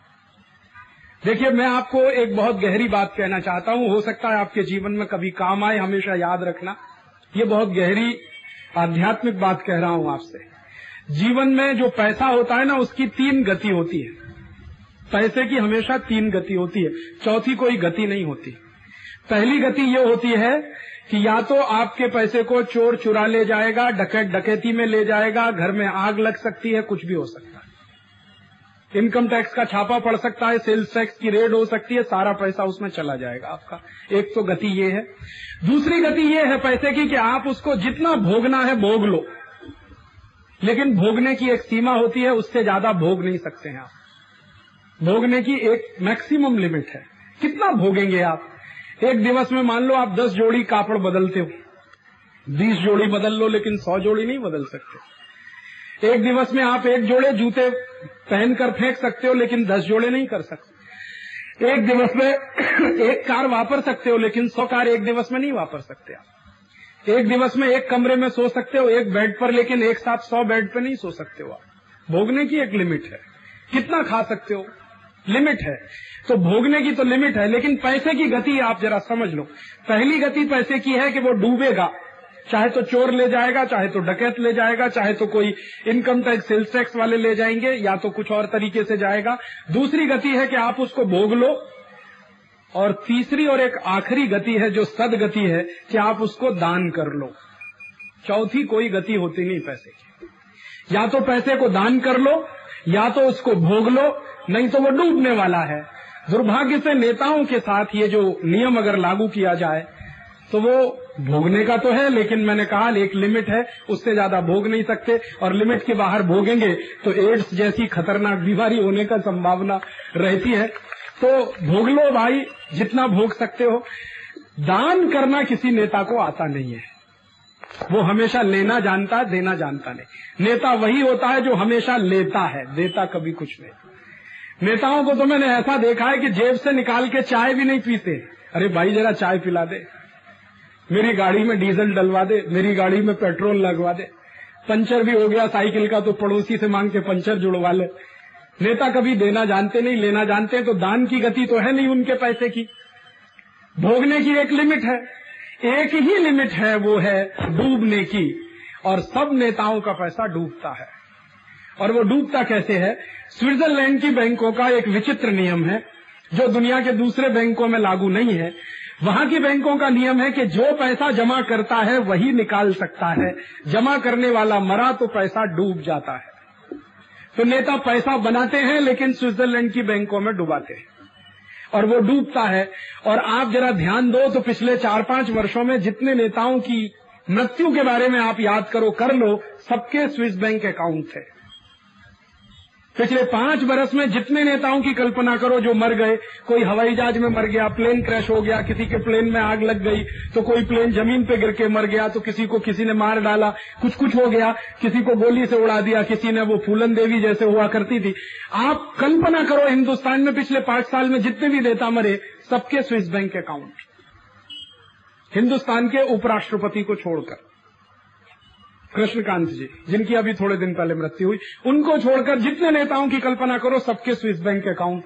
तो बनाए तो थे स्विस बैंक अकाउंट, लेकिन समय आया, जब भोगने का, या भोगने की एक लिमिट थी तो मर गए। भगवान ने बुला लिया कि आ जाओ, बहुत बना लिया पैसा आप तुमने हमारे पास आ जाओ। एक दिवस में आपको एक सच्ची घटना बताता हूँ। दक्षिण भारत में मद्रास का एक बड़ा नेता मरा, एक साल पहले की घटना है। मैं नाम नहीं लेता क्योंकि हिंदुस्तान में मरे हुए का नाम लेके भूलने की परंपरा नहीं है। तो उसके बेटे का मुझे फ़ोन आया राजीव भाई, मेरे पिताजी का मृत्यु हो गई। हम लोग एक कंडोलेंस मीटिंग कर रहे हैं, मद्रास में आप आएँगे। मैंने कहा, भाई, मैं नहीं आ सकता। कहने लगा, क्यों? मैंने कहा, मैं झूठ नहीं बोल सकता वहाँ आके। तो उसने कहा, इसमें झूठ बोलना क्या? मेरे पिताजी मरे हैं कंडोलेंस मीटिंग है। बहुत सारे लोग बोलेंगे, आप वो भी बोल दीजिए इसमें झूठ क्या बोलना? मैंने कहा, भाई, झूठ ये बोलना पड़ेगा। मुझे आकर इतना तो कहना ही पड़ेगा कि भगवान उनकी आत्मा को शांति प्रदान करे। इतना तो बोलना ही पड़ेगा। क्योंकि इतनी तो कर्टसी थी कर्टसी है ही कर्टसी है ही। बिना कर्टसी के तो मैं नहीं मानता। और इतनी कर्टसी में इतना तो बोलना ही पड़ेगा कि भगवान उनकी आत्मा को शांति दे। और मैं जानता हूँ कि उनकी आत्मा इस समय स्विट्जरलैंड पे भटक रही है। क्योंकि जो अकाउंट उन्होंने जमा किया था, उसको भोग पाए नहीं है तो आत्मा तो वहाँ भटकती है। और मैं कहूँगा कि भगवान उनकी आत्मा को शांति दे, शांति मिलेगी कैसे? इसलिए मैं झूठ बोलने के लिए नहीं आ सकता। तुम तुम्हारे रीत से कर लो अपना कार्यक्रम मज़ाक के बहाने में आपको जो गंभीर बात कहना चाहता हूँ वो ये कि नेता पैसा तो बनाते हैं और पैसा बनाना बहुत आसान है भ्रष्टाचार करके, लेकिन उसका सद इस्तेमाल करना वो जीवन में सबसे मुश्किल काम है जो बहुत कम लोगों को आता है। और वो कर पाते नहीं है, पैसा बनाते जाते हैं, स्विस बैंक में डूबता जाता है। हिंदुस्तान के बहुत सारे नेताओं का पैसा स्विस बैंक में डूबा हुआ है। कैसे कैसे नेताओं का पैसा स्विस बैंक में डूबा, अभी मैं पिछले आठ दस वर्षों से इस विषय पर थोड़ा रिसर्च कर रहा हूँ। रिसर्च करते करते कुछ मज़ेदार जानकारियाँ मिल रही हैं। एक जानकारी अभी थोड़े दिन पहले मुझे मिली महाराष्ट्र के एक मुख्यमंत्री के बारे में। महाराष्ट्र के एक मुख्यमंत्री जिनकी मौत हो चुकी है, बहुत ज़्यादा भ्रष्टाचारी माना जाता था उनको। उनके साथ क्या दुर्घटना हुई वो मैं बताता हूँ, जो डॉक्यूमेंट्स अभी मेरे पास आए हैं। वो मुख्यमंत्री हुआ करते थे, उनके एक अर्थ मंत्री हुआ करते थे नाणा मंत्री। अब ए और बी नाम समझ लो, मैं नाम नहीं लेना चाहता। तो मुख्यमंत्री बहुत भ्रष्टाचारी अर्थमंत्री सवा भ्रष्टाचारी। दोनों इकट्ठे हो गए चोर चोर मौतेरे भाई, सरकार बना लिया, खूब पैसा लूटना शुरू किया। अब पैसा लूट लूट के लूट लूट के इकट्ठा किया। अब हुआ क्या कि दोनों ने एक तरीके से पैसा बनाया तो दोनों की दोस्ती थी तो दोनों ने कहा, भाई चलो मिलके अकाउंट खोल दो स्विस बैंक में। तो वो गए दोनों के दोनों और स्विस बैंक में अकाउंट ओपन किया। अब उन्होंने स्विस बैंक के साथ एक एग्रीमेंट किया था कि हम दो पार्टनर हैं, हम में से कोई भी एक पैसा जमा करेगा और हम में से कोई भी एक विड्रॉ करेगा। ऐसा एक एग्रीमेंट उन्होंने किया। स्विस बैंक वालों ने कहा, ठीक है, आप हमारा सर्विस चार्ज देते रहिए, हम आपसे एग्रीमेंट कर सकते हैं। तो सर्विस चार्ज देके इन्होंने एग्रीमेंट कर लिया। अब होता क्या था कि कभी एक जाता था, वो पैसा जमा करके आता था, कभी दूसरा जाता था, वो निकाल के आता था, ऐसे चलने लगा। एक दिवस क्या हुआ, सरकार गिर गई तो मुख्यमंत्री भी पद से निकल गए और वित्त मंत्री भी निकल गए। तो वित्त मंत्री ने थोड़ी चालाकी किया। अर्थमंत्री ने चाला चालाकी क्या किया कि बिना मुख्यमंत्री को बनाए वो स्विट्जरलैंड चला गया। सारा पैसा विड्रॉ करके अपने नाम से निकालकर सिंगापुर के बैंक में ले जाके डिपॉजिट कर दिया। अब क्या हुआ? मुख्यमंत्री को एक दिन याद आया कि स्विस बैंक में बहुत अकाउंट है अपना। तो इन्होंने कहा वो अकाउंट विड्रॉ करना है। तो ये गए स्विट्जरलैंड। तब तक वो एक्स चीफ मिनिस्टर हो चुके थे। भूतपूर्व मुख्यमंत्री हो चुके थे। तो पहुँच गए वहाँ। अब स्विट्जरलैंड में पता चला कि अकाउंट तो ज़ीरो है। क्योंकि अर्थमंत्री पहले ही सब निकाल ले गया और सिंगापुर के बैंक में रख दिया उसने।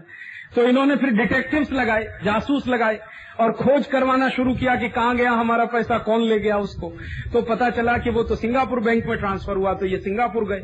सिंगापुर बैंक में पता चला कि बात तो सही है, उनके अकाउंट का सारा पैसा निकालकर अर्थ मंत्री ने, वित्त मंत्री ने अपने नाम से बैंक ऑफ़ सिंगापुर में रख दिया। अब इन्होंने सोचा कि कैसे इसको विड्रॉ करना। तो उसी में मगजमारी करने लगे। ब्लड प्रेशर हाई हो गया। उतर रहे थे बैंक की सीढ़ियों से। तो सीढ़ियों से उतरने में तकलीफ़ आई। तो फिर लिफ्ट में चले गए। लिफ्ट में पाँव रखते ही उनकी डेथ हुई और लिफ्ट जब खोली गई तो एक्स चीफ मिनिस्टर महाराष्ट्र की डेड बॉडी उसमें से निकली।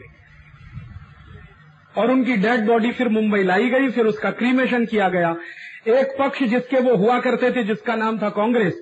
कांग्रेस के नेताओं ने उस बात को भरसक दबाने की कोशिश की, लेकिन आप जानते हो, ऐसी बातें छुपती नहीं और दबती भी नहीं। सिंगापुर के अखबारों में खूब बड़े बड़े अक्षरों में छप गया कि भारत के महाराष्ट्र के एक्स चीफ मिनिस्टर की लिफ्ट में मौत हो गई। अब लिफ्ट में मौत हुई तो पहुँच गए पत्रकार। उस बैंक में कैसे हुई, क्या हुआ? तो बैंक के स्टाफ वालों ने बता दिया, जी, वो ऐसे ऐसे आए थे। उनका अकाउंट चेक करने। पता चला कि उनका पैसा किसी दूसरे के नाम पर है। ब्लड प्रेशर हाई हो गया, हार्ट अटैक आ गया, मर गए। ऐसे ऐसे हमारे देश में मुख्यमंत्री हुए हैं, ऐसे ऐसे। पता नहीं कौन कौन हुए हैं इस देश में। तो पैसा खूब बना रहे हैं, लूट रहे हैं। लिमिटलेस बिना लिमिट के लूट हो रही है इस देश में। और वो ले जा ले जाके स्विस बैंक में रख रहे हैं। लेकिन मैं जो कह रहा हूँ कि वो भोग भी नहीं पा रहे हैं, लेकिन देश के भी काम नहीं आ रहा है। वो सारा पैसा वहाँ डूबा हुआ पड़ा है। हमारे देश में लूट दो तरह से होती है। एक ऑफिशियल एक अनऑफिशियल भ्रष्टाचार भी दो है। एक ऑफिशियल है, एक अनऑफिशियल ऑफिशियल भ्रष्टाचार क्या होता है? जब सामने से समझ बूझकर आपकी जेब से पैसा निकाला जाता है। और अनऑफिशियल क्या होता है? जब ज़बरदस्ती आपसे निकाला जाता है। समझ बूझकर आपकी जेब से जो पैसा निकाला जाता है सरकार के द्वारा, ये कहकर कि हम भारत का विकास करेंगे, और वास्तव में भारत का विकास नहीं होता, उससे नेताओं का विकास होता है। आप में से बहुत कम लोग शायद जानते हैं कि हर साल आप भारत सरकार को टैक्स के रूप में साढ़े पाँच हज़ार रुपये देते हैं। हर हिंदुस्तानी सरकार को एक साल में पाँच हज़ार पाँच सौ रुपये का टैक्स देता है। और ये टैक्स का पैसा आप इसलिए देते हैं कि देश का विकास हो। लेकिन आपके दिए गए इस टैक्स के पैसे में से भारत देश की सरकार के नेता अपनी पगार लेते हैं, उसको मैं ऑफिशियल लूट कहता हूँ। और वो पगारें कैसी हैं? हमारे राष्ट्रपति महोदय हैं, उनका एक साल का पगार का कुल खर्चा बीस करोड़ रुपया है। एक महीने का उनका कुल खर्चा पगार का आप कल्पना करो 20 करोड़ रुपया साल का है तो एक महीने का लगभग पौने दो करोड़ रुपया। और एक दिवस का खर्चा छह लाख रुपया। राष्ट्रपति का एक दिवस का खर्चा छह लाख रुपया है इस देश में। माने आप रात को चादर तान के सोते हैं और सवेरे जब उठते हैं, उतनी देर में राष्ट्रपति छह लाख रुपए खर्च कर लेते हैं। अब कहाँ खर्चा होता है ये? आप पूछो उनसे। तो पता चले कि उनके पास जो महल है, वो 350 कमरे का है। अभी जो राष्ट्रपति हुए हैं, वो अविवाहित हैं। Doctor APJ Abul Kalam. उन्होंने एक दिन ये कहा कि मैं अकेला आदमी रहने वाला, अब ये साढ़े तीन सौ कमरे का मैं क्या मुझे कमरे में ताला लगाने में बांधा नहीं है। लेकिन प्रॉब्लम प्रोटोकॉल का है। नियम ऐसा है, कायदा ऐसा है कि राष्ट्रपति सब कमरों में ताला नहीं लगा सकता, हर कमरा खुलना ही चाहिए, उसमें झाड़ू लगनी ही चाहिए, उसमें पोछा लगना ही चाहिए, उसमें धुलाई होनी ही चाहिए। अब झाड़ू पोछा लगाने के लिए एक हज़ार चौरासी कर्मचारी है, राष्ट्रपति भवन एक हज़ार चौरासी।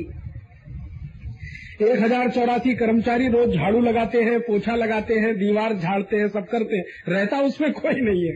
रहने वाला एक आदमी है, कमरे साढ़े तीन सौ हिंदुस्तान का कौन सा राजा था जिसके महल में साढ़े तीन सौ कमरे थे? आप जरा याद करके बताओ। शिवाजी महाराज के कमरे साढ़े तीन सौ थे कि राणा प्रताप के कमरे साढ़े तीन सौ थे? कौन सा राजा था इस देश में? हिंदुस्तान में कोई राजा का घर भी साढ़े तीन सौ कमरे का नहीं है, वो हमारे देश में राष्ट्रपति का है।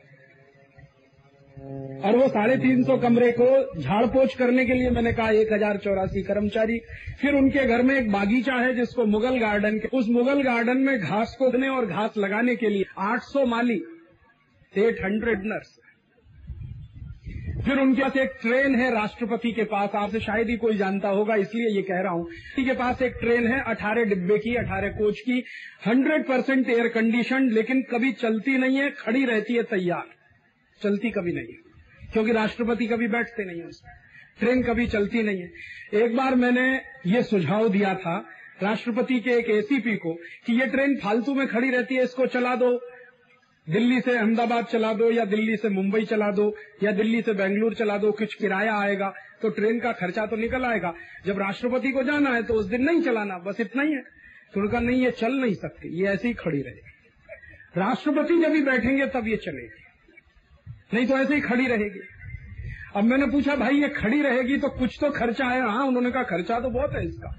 क्योंकि जब खड़ी रहती है तो इस स्थिति में खड़ी रहती है कि अभी राष्ट्रपति बैठे उन ट्रेन चल दे। अब इस कंडीशन में खड़ी है तो एसी भी चालू है, पंखे भी चालू है, लाइट भी उसकी चालू है, सब कुछ उसमें ऑन रहता है। बिजली जलती रहती है, खर्चा होता रहता है। उसकी देखभाल करने के लिए कर्मचारियों को पगार मिलती रहती है। तो मैंने उसका हिसाब पूछा था कि ये ट्रेन के खड़े होने का खर्चा कितना चलने का नहीं, खड़े होने का। तो एक एसीपी ने मुझे कहा कि ये डेढ़ लाख रुपए रोज का खर्चा है इसका राज्य पर। आप जरा कल्पना करो, डेढ़ लाख रुपए रोज का ट्रेन का खर्चा जो चलती नहीं है कभी, बस खड़ी रहती है। और क्यों नहीं चलती? क्योंकि प्रोटोकॉल है, राष्ट्रपति बैठेंगे तभी चलेगी। ऐसा दुनिया में शायद ही किसी देश में राष्ट्रपति देखा होगा आपने। मैं तो आपको एक छोटी घटना बताता हूँ, आपकी कल्पना के बाहर आपको सोच में भी नहीं आएगा फिलीपींस नाम का एक छोटा सा देश अपने बगल में है। आपको माहिती है फिलीपींस का राष्ट्रपति सवेरे सात बजे से दस बजे तक खेत पे काम करता है और दस बजे आकर अपने ऑफ़िस में काम करता है। शाम को पाँच बजे फिर खेत में जाके काम करता है। रात भर खेत में काम करता है फिर सवेरे ऑफ़िस में आके काम करता है।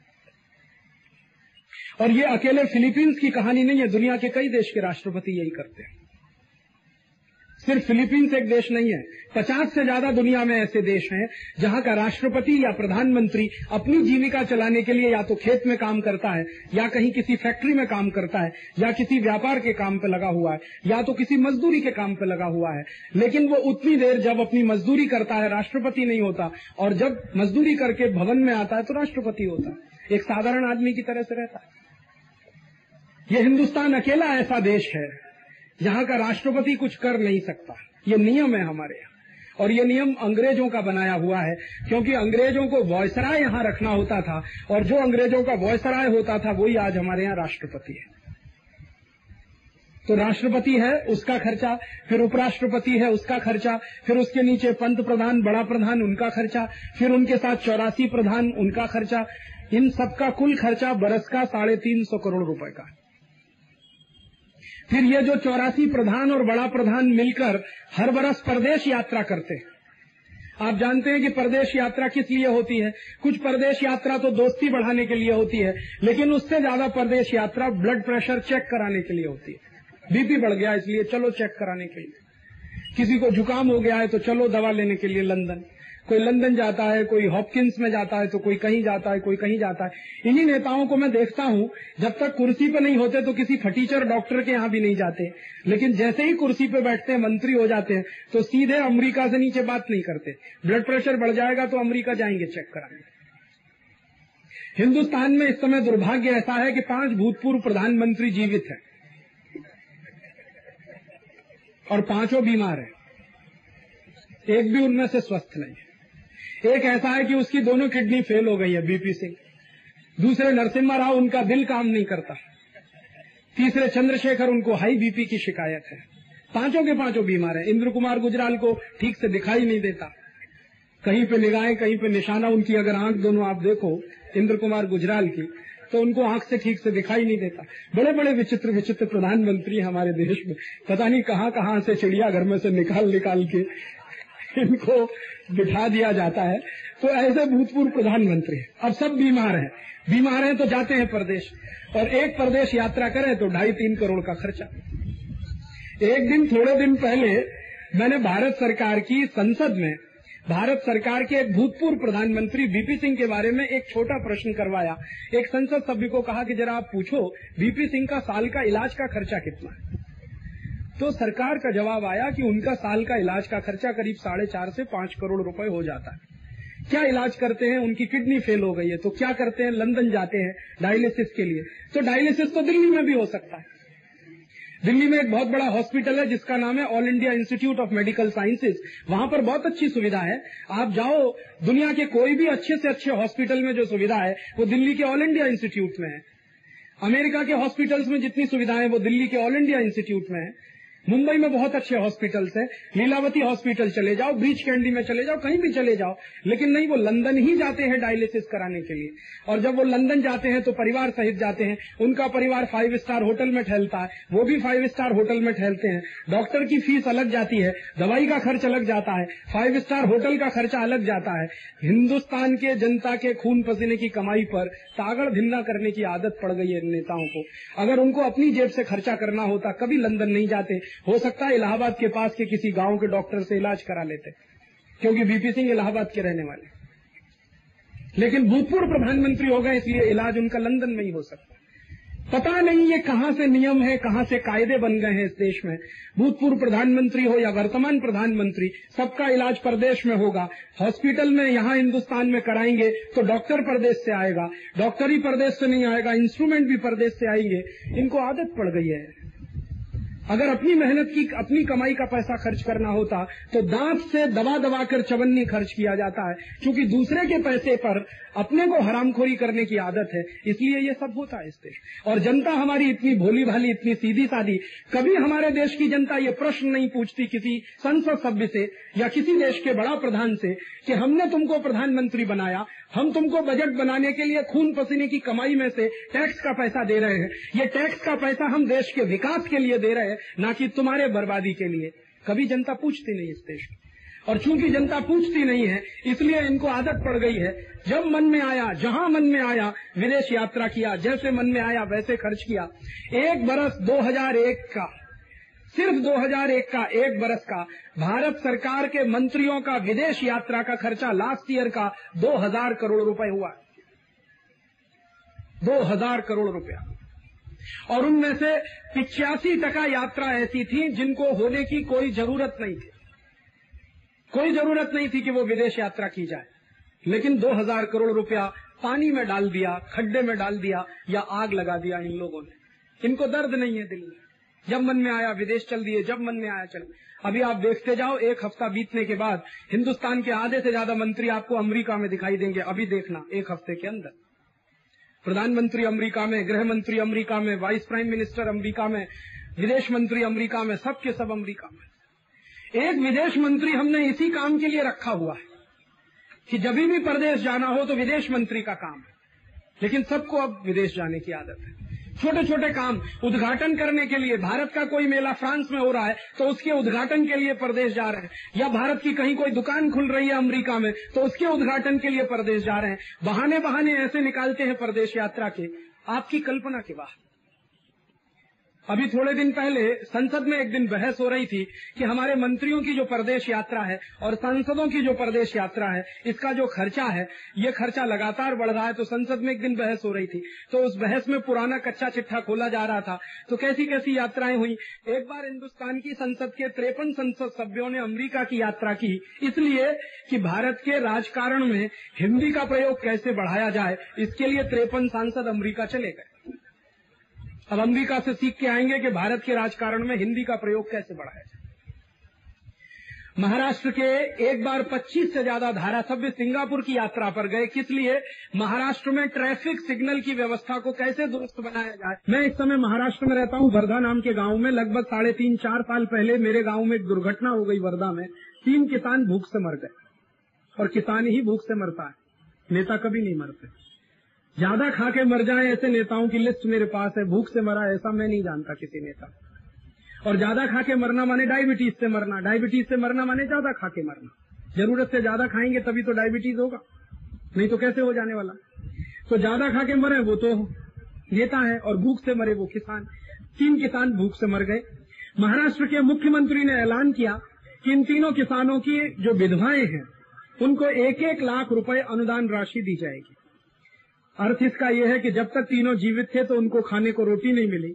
अब वो मर गए तो उनकी विधवाओं को एक एक लाख रुपए अनुदान मिलेगा। ठीक है भाई? एक एक लाख रुपए का अनुदान राशि देने की घोषणा हो गई।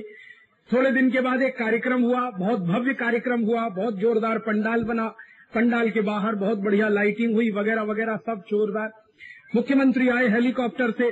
तीनों मरे हुए किसानों की विधवाओं को एक एक लाख रुपए का उन्होंने चेक दिया। तो वो विधवाएँ चेक को देख के उनको समझ में नहीं आई है क्या कागज़ का टुकड़ा। ज़िंदगी में कभी चेक देखा नहीं उन्होंने तो उनको चेक मिल गया एक एक लाख का।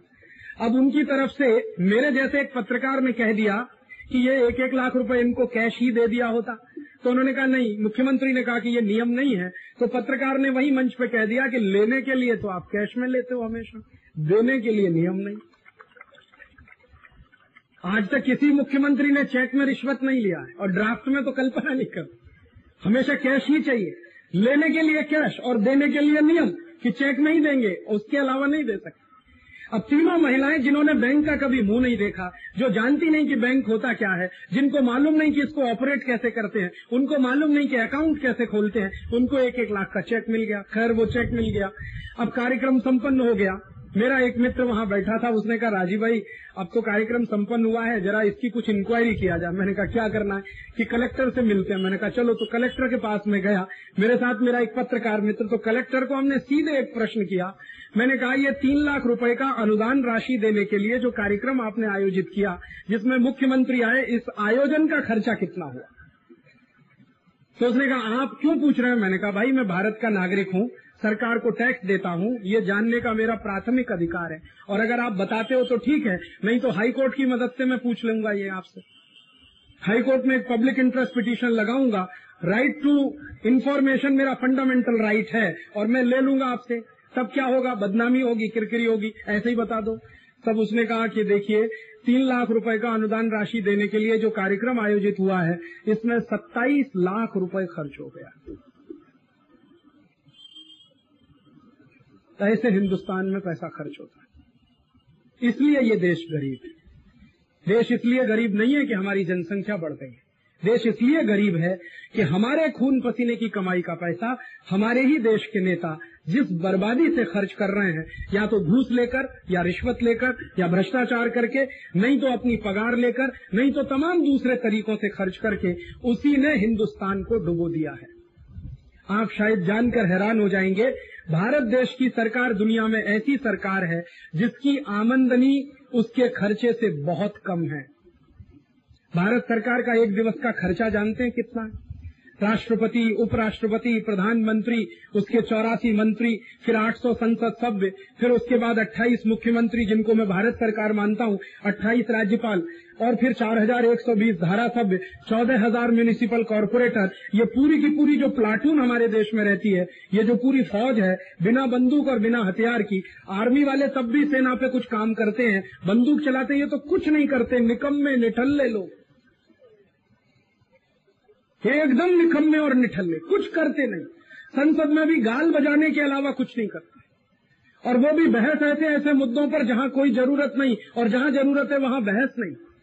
तो जो बिल्कुल निकम्मे निठल्ले लोग हैं, उनका एक दिवस का खर्चा एक हज़ार आठ सौ करोड़ रुपए का है, एक दिवस का।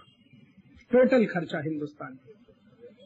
अठारह अबज रुपया हिंदुस्तान की सरकार राष्ट्रपति से लेकर और नीचे जो आपके गाँव में म्यूनिसिपल कॉरपोरेटर है, वहाँ तक का कुल खर्चा एक दिवस का अट्ठारह अबज रुपया है।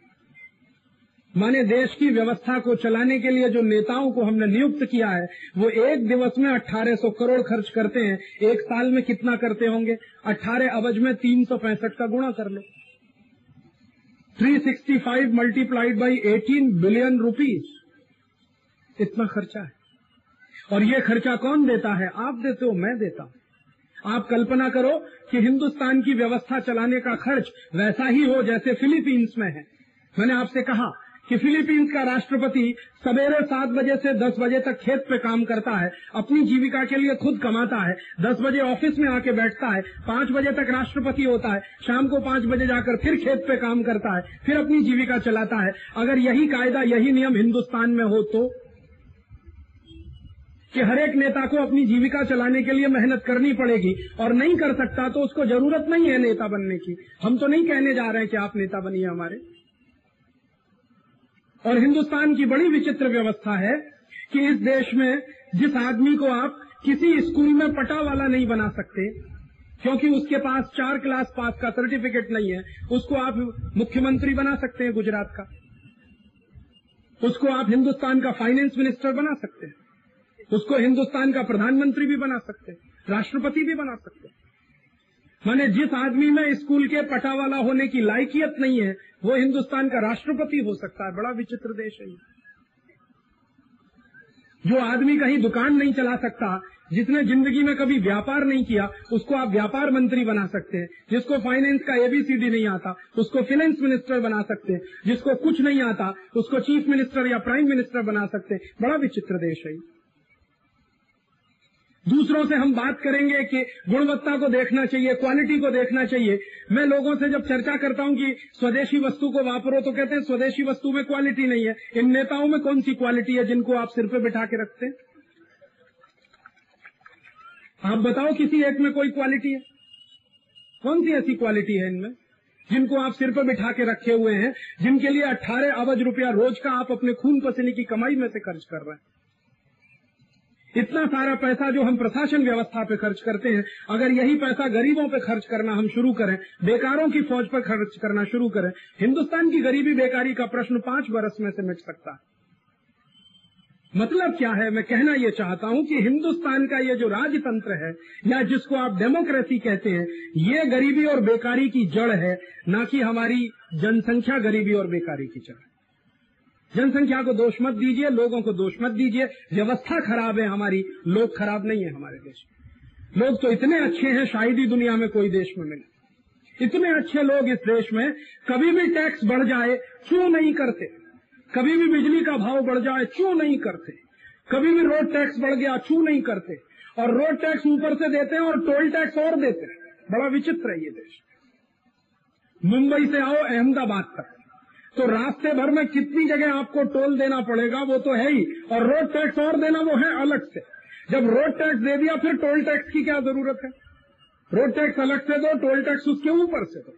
मैंने टैक्स के ऊपर टैक्स दो। फिर भी कोई चू नहीं करता, फिर भी कोई बगावत नहीं करता। इससे ज़्यादा सीधे लोग दुनिया में कहा मिलेंगे, आप जरा बता दो मुझे। दुनिया का एक देश का नाम लेके दिखा दो, जहाँ पर रोड टैक्स के ऊपर टोल टैक्स कोई लेके देख ले सरकार। चाहे वो फ्रांस हो, चाहे जर्मनी हो, चाहे ब्रिटेन हो, चाहे डेनमार्क हो, चाहे नॉर्वे हो, चाहे अमेरिका हो। लेके तो देख ले, रोड टैक्स अलग से लिया और टोल टैक्स लेके देख ले, कोई सरकार। हंगामा हो जाएगा, कुर्सी हिल जाएगी, गद्दी हिल जाएगी, राष्ट्रपति को इस्तीफा देना पड़ जाएगा। लेकिन ये हिंदुस्तान की ही प्रजा है कि टैक्स पे टैक्स लगाते जाओ लगाते जाओ लगाते जाओ, चाहे व्यापारी हो, चाहे उद्योगपति, चाहे साधारण किसान हो, चाहे मजदूर, हर एक आदमी टैक्स देता जाता है, देता जाता है, देता जाता है। बस ये मान लेता है कि हमारी किस्मत ऐसी है, हमको भगवान ने ऐसा ही कर दिया, हमको भगवान ने वैसा कर दिया। इतना सीधा साधा आदमी। जो नेताओं को दोष नहीं देता, किस्मत को दोष देके चुपचाप बैठा रहता। अपनी गरीबी का कारण भी अपनी किस्मत को मानता। ये नहीं मानता कि ये खराब व्यवस्था मेरी गरीबी का कारण है। तो इतने सीधे साधे, इतने भोले भाले, इतने मेहनत करने वाले लोग हिंदुस्तान में जिस परिस्थिति में रहते हैं, वो कल्पना के बाहर है। और ये परिस्थिति की कल्पना कभी न भगत सिंह ने की थी, न चंद्रशेखर ने की थी, न ऊधम सिंह ने की थी, न रानी झांसी लक्ष्मीबाई ने की थी, न सचिंद्र नाथ सान्याल ने की थी, न खुदीराम बोस ने की थी जो 19 वर्ष की उम्र में फांसी के पंदे पर चढ़ गया। आप जानते हैं, हिंदुस्तान की आज़ादी के इतिहास में सबसे छोटे उम्र का शहीद खुदीराम बोस था, जो 19 बरस और दो महीने का था जब उसको फांसी हो गई थी लंदन में। सबसे कम उम्र का था। तो सबसे कम उम्र का खुदीराम रहा हो, या सबसे अधिक उम्र का कोई दूसरा क्रांतिकारी? कभी किसी ने यह कल्पना नहीं की थी कि आज़ादी के बाद हिंदुस्तान ऐसे लोगों के हाथ में जाएगा जो देश को ही घुन की तरह से खा जाएँगे। ऐसी कल्पना किसी शहीद ने नहीं की थी। अगर की होती तो आज़ादी के लिए लड़ाई नहीं लड़ी होती उन्होंने। जब उनको यही मालूम होता कि ऐसे लोगों के हाथ में देश जाने वाला है। आज़ादी के पहले के क्रांतिकारी देश की आज़ादी के लिए अपना घर दान देते थे अपना जीवन दान देते थे अपनी पत्नी को कुर्बान किया अपने बच्चों को कुर्बान किया।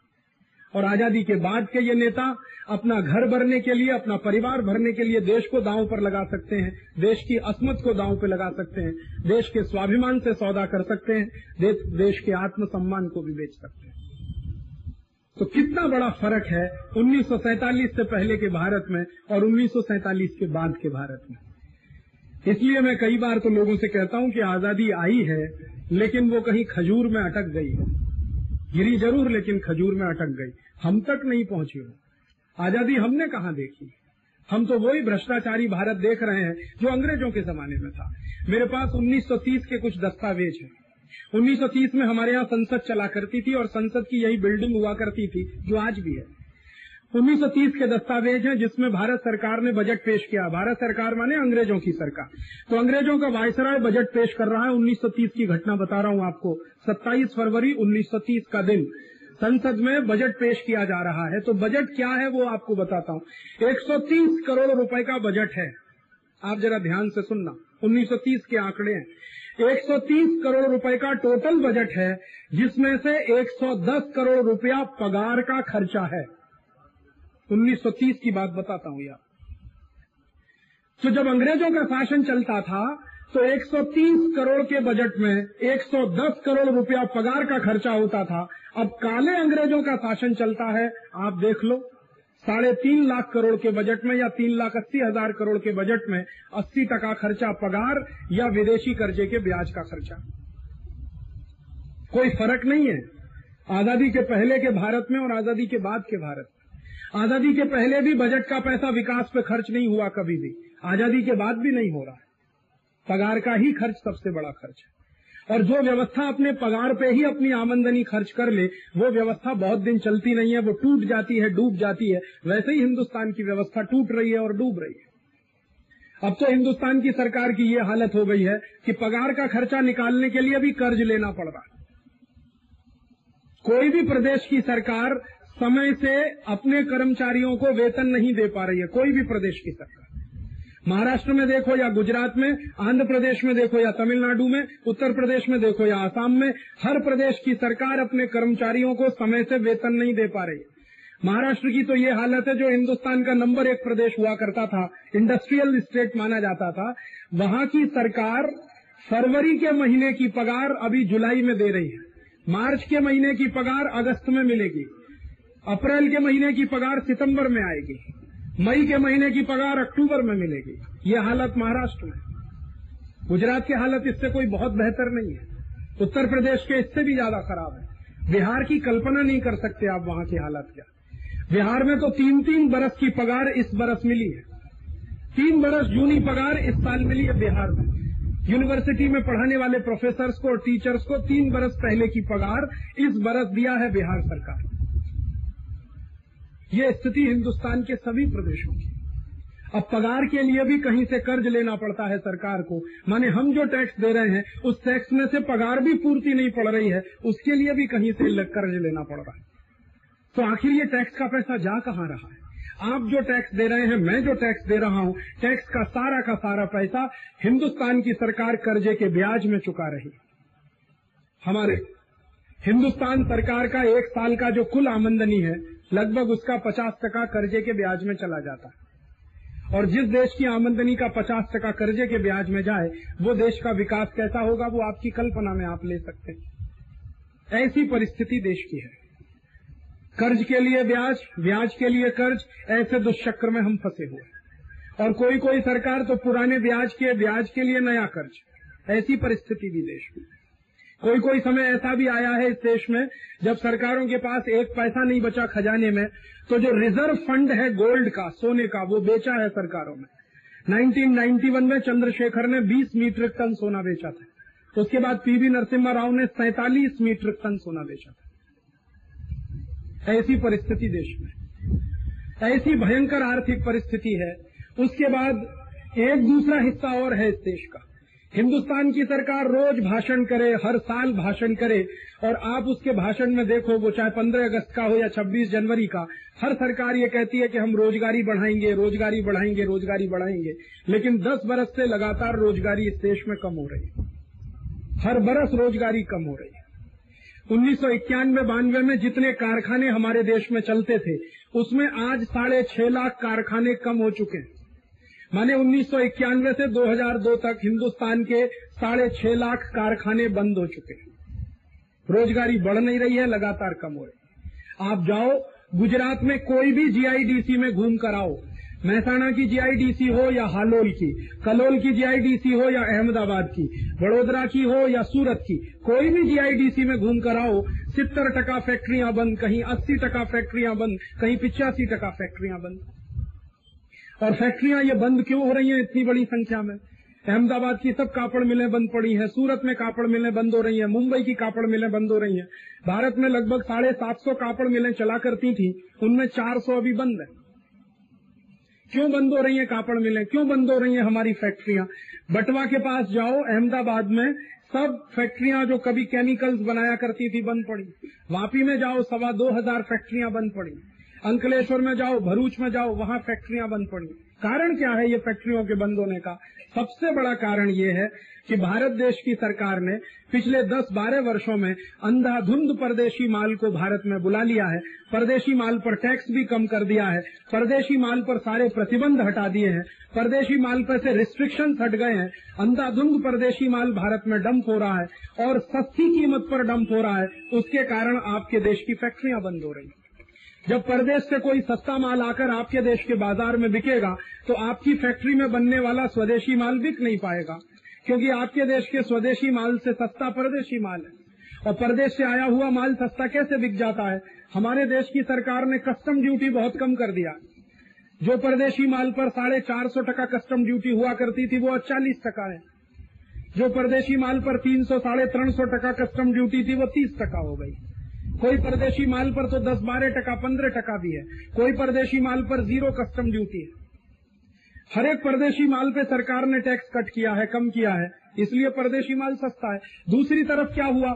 जिन देशों से माल आकर भारत में बिक रहा है, वहाँ के देश की सरकारों ने सब्सिडी बहुत बढ़ा दिया है। चाइना की सरकार ने एक्सपोर्ट सब्सिडी बढ़ा दिया। अमेरिका की सरकार ने उससे भी ज़्यादा बढ़ा दिया। जापान में सब्सिडी बढ़ गया। यूरोप के देशों ने सब्सिडी बढ़ाया। अब वहाँ सब्सिडी बढ़ रही है एक्सपोर्ट के नाम पर और यहाँ सरकार सब्सिडी खत्म कर रही है या कम कर रही है। और दूसरा, यूरोप और अमेरिका में जो रेट ऑफ़ इंटरेस्ट है बैंक का, वो बहुत ही कम है। इस समय net rate of interest 1.5 percent है पूरे अमेरिका और यूरोप में। और यहाँ जो नेट रेट ऑफ़ इंटरेस्ट है, वो 12 से 14 टका के बीच में है। माने आप अगर धंधा करना चाहो, किसी बैंक से कर्ज लेना चाहो तो 12 से 14 टका का ब्याज देना पड़ेगा। अमेरिका में कोई धंधा करे तो डेढ़ टका ब्याज पर अबजों डॉलर का कर्ज मिलेगा। तो वहाँ डेढ़ टका ब्याज पर अबजों डॉलर वो लेके आए, और हिंदुस्तान में कुछ न करे, भारत के बैंक में ही पैसा जमा कर दे, और उसको यहाँ पैसा मिल जाए, नौ टका का भी अगर तो वो तो रिटर्न ही रिटर्न ले जाएगा बिना पैसे का धंधा, बिना इन्वेस्टमेंट का धंधा। उनके यहाँ बैंक का रेट बहुत कम है, उनके यहाँ सब्सिडीज बहुत ज़्यादा है, उनके यहाँ बिजली का भाव दुनिया में सबसे कम है। चाइना में अगर आप एक्सपोर्ट करने के लिए माल बनाएँ तो न्यू पैसा यूनिट की बिजली बड़े आराम से मिल जाती है। और यहाँ गुजरात में आप कोई भी धंधा करें, साढ़े चार, पाँच रुपए यूनिट की बिजली आपको न मिले। तो परिस्थितियाँ बिल्कुल अलग है। और हमारे देश में हमारे नेता हमको क्या बोलते हैं? कंपटीशन करो चाइना के साथ। कंपटीशन हमेशा लेवल प्लेइंग फ़ील्ड पे हुआ करता है। कंपटीशन वहाँ नहीं होता कि एक देश में न्यू पैसा यूनिट की बिजली है और दूसरे देश में पाँच रुपए यूनिट की बिजली है। कहाँ से कंपटीशन करेंगे? एक देश में डेढ़ टका रेट ऑफ़ इंटरेस्ट है, दूसरे देश में बारह टका रेट ऑफ़ इंटरेस्ट है। कैसे कंपटीशन करेंगे? तो कंपटीशन तो हो नहीं रहा। तो उनका अंधाधुंध सस्ते से सस्ता माल आके डंप हो रहा है। हिंदुस्तान की फैक्ट्रियाँ बंद हो रही हैं। और फैक्ट्रियाँ बंद हो रही हैं तो मजदूर बेकार हो रहे हैं। मजदूर बेकार हो रहे हैं तो बेकारी बढ़ रही है। बेकारी बढ़ रही है तो परचेजिंग कैपेसिटी कम हो रही है। परचेजिंग कैपेसिटी कम हो रही है तो डिमांड कम हो रही है। डिमांड कम हो रही है तो मंदी आ रही है। भयंकर मंदी में फंसा हुआ है पूरा देश। अमेरिका में मंदी इसलिए है कि वहाँ कंजम्पशन की एक लिमिट है, वो पूरी हो चुकी है। इससे ज़्यादा कंजम्पशन हो नहीं सकता। हमारे यहाँ कंजम्पशन की लिमिट थोड़ी पूरी हुई। हमारे यहाँ जो लोग कंज्यूम कर रहे थे, उनकी परचेजिंग कैपेसिटी गिर गई है। जो लोग बाज़ार में माल खरीदने की ताकत रखते थे, उनकी जेब में पैसा नहीं है क्योंकि बेकारी इतनी बड़ी है पिछले दस वर्ष। इसलिए मंदी आई है हमारी? और इस मंदी में लाखों करोड़ों रुपया लोगों का डूब गया। और एक और मंदी का बहुत बड़ा कारण हमारे देश में है, वो है शेयर बाज़ार। आप जानते हैं कि दुनिया में ये सबसे खतरनाक चीज़ है जिसको शेयर बाज़ार कहते हैं। ये शेयर बाज़ार इतनी खतरनाक चीज़ है, लाखों करोड़ों रुपया ये डकार जाता है, पता ही नहीं चलता है और शेयर बाज़ार में डूबा हुआ कोई भी पैसा कभी किसी प्रोडक्टिव काम में आता नहीं। लोग शेयर खरीदते हैं, ये कल्पना करके कि किसी दिन हम करोड़पति हो जाएँगे, लेकिन लोगों को जानकारी नहीं है कि वो एक मिनट में ही रोडपति भी हो सकते हैं। अमेरिका की बड़ी बड़ी कंपनियाँ जिनके बारे में सारे दुनिया के लोग कहते थे, जैसे वर्ल्ड कॉम वर्ल्ड कॉम के बारे में सारी दुनिया में बोलकर ढोल पीट पीट के कहा जाता था, देखो कैसी कंपनी है, आज शेयर पाँच हज़ार डॉलर, फिर उसके भी आगे, फिर उसके भी आगे। एक दिन क्या हुआ, वर्ल्ड कॉम का बबल बस्ट हो गया, पूरा पैसा डूब गया। और वर्ल्ड कॉम के चक्कर में हिंदुस्तान के भी कई उद्योगपति डूब गए, जिनका पैसा वर्ल्ड कॉम में लगा हुआ आज वर्ल्ड कॉम का नाम लेने वाला दुनिया में नहीं। अमेरिका की बड़ी बड़ी कंपनियाँ डूब रही हैं उनका शेयर मार्केट का इंडेक्स इतना तेज़ी से गिर रहा है जितना पचास साल में कभी गिरा नहीं उनके देश में। अमेरिका के करोड़पति रोडपति हो रहे हैं। कई हिंदुस्तानी जो अमेरिका में एक बरस पहले तक करोड़पति हुआ करते थे, वो आज वो सड़क पर खड़े किसी होटल में बैरे की नौकरी कर रहे हैं। कई डिपार्टमेंटल स्टोर में पैकिंग का काम कर रहे हैं। ऐसे हालात हो गए हिंदुस्तानियों के, जो अमेरिका में रहते हैं। शेयर बाज़ार कभी भरोसे की चीज़ नहीं है। लेकिन उसी में सबसे ज़्यादा पैसा लगाया जाता है। लोगों को ऐसा लालच है मन में कि यहाँ रातों रात करोड़पति होते हैं। जहाँ रातों रात करोड़पति होते हैं, वहाँ एक मिनट में रोडपति भी होते हैं। ये दोनों ही साइड है उसकी। और आप जानते हैं कि शेयर बाज़ार का इन्वेस्टमेंट कभी भी किसी देश में ना तो उत्पादन बढ़ाता है, न रोजगारी लाता है, न किसी देश के ग्रोथ रेट को बढ़ाता है। शेयर बाज़ार का सारा का सारा इन्वेस्टमेंट जो होता है, एक सट्टे की तरह से होता है, एक जुए की तरह से होता है, जिसका देश की अर्थव्यवस्था में एक टका भी कॉन्ट्रीब्यूशन नहीं होता। वही हमारे देश में हुआ है। लाखों करोड़ों रुपया खून पसीने की कमाई का शेयर बाज़ार में लोगों का डूबा है। इसने भी मंदी को और बढ़ाया। अब लोग कहते हैं कि राजीव भाई, भयंकर मंदी है, आर्थिक स्थिति देश की बहुत खराब है, क्या करना चाहिए, कोई विकल्प है क्या? इतनी भयंकर बीमारी देश को लग गई है, जो कैंसर से भी ज़्यादा खतरनाक है। इसके बारे में आपके पास कोई विकल्प है क्या? मैं लोगों से बहुत विनम्रता से कहता हूँ कि भाई लोग, दुनिया में ऐसी कोई बीमारी नहीं जिसका इलाज भाई लोग, दुनिया में ऐसी कोई बीमारी नहीं जिसका इलाज नहीं। ऐसी कोई समस्या नहीं जिसका समाधान नहीं। भारत में इतनी सारी समस्याएँ हैं, आर्थिक है, राजनीतिक है, इन सभी समस्याओं का समाधान भी है। हर एक समस्या का समाधान होता है। महत्व की बात यह है कि समाधान ढूँढने वाले में संकल्प कितना बड़ा है। ये महत्व की बात। भारत की कितनी भी बड़ी भ्रष्टाचार की समस्या हो, कितनी भी बड़ी भारत की आर्थिक कठिनाई की समस्या हो, इन सभी समस्याओं का समाधान है। प्रश्न ये है कि आप में और मुझमें संकल्प कितना है इन समस्याओं के समाधान को ढूँढने का और उन पर चलने का और आचरण में लाने का? हिंदुस्तान की भ्रष्टाचार की समस्या, जिसके बारे में मैंने आपसे कहा कि स्विस बैंक में लोग है? इकट्ठी हुई और उसके बाद कोटा पर बहस हुई। बहस पूरे देश ने टेलीविज़न पर देखी। अगर इस तरह का एक ज्वाइंट सेशन किया जाए संसद का और राज्यसभा, लोकसभा दोनों का। और उस अधिवेशन में ये बहस किया जाए कि स्विस बैंक में रखा हुआ जो पैसा है, वो भारत की राष्ट्रीय संपत्ति है, वो व्हाइट मनी है, वो नेशनल प्रॉपर्टी है, और उस पर वोट ले लिया जाए। और समर्थन में अगर ज़्यादा वोट पड़ जाए तो सारा का सारा पैसा स्विस बैंक से वापस आ सकता है। अगर हमारे देश के लोग जो आप जैसे, मेरे जैसे करोड़ों की संख्या में भारत सरकार को मजबूर कर रहे कि आप संसद में कानून लाइए। और जिस तरह से आपने पोटा अधिनियम बनाया, वैसे स्विस बैंक के पैसे को नेशनल प्रॉपर्टी डिक्लेयर करिए, राष्ट्रीय संपत्ति घोषित करिए, व्हाइट मनी डिक्लेयर करिए, सारा का सारा पैसा स्विट्जरलैंड से वापस आ जाएगा। क्योंकि स्विस बैंक में नियम है, वहाँ व्हाइट मनी नहीं रखी जा सकती नेशनल प्रॉपर्टी नहीं रखी जा सकती, वहाँ सिर्फ़ ब्लैक मनी रखी जाती है पर्सनल प्रॉपर्टी रखी जाती है। तो उनके नियम का फ़ायदा उठा लो, कानून बना दो, देश की संसद उस कानून को बनाने में सक्षम है, वो कानून बन जाए, कानून पर बहस हो जाए, बहस के बाद वोट पड़ जाए, वोट अगर ज़्यादा पड़ जाए समर्थन में तो कानून बन ही जाएगा, पैसा वहाँ से आ जाएगा। और 48 लाख करोड़ रुपए अगर आ जाए तो आप उस पैसे को ऐसा करो, गरीबों को लाइन लगा के बांट दो।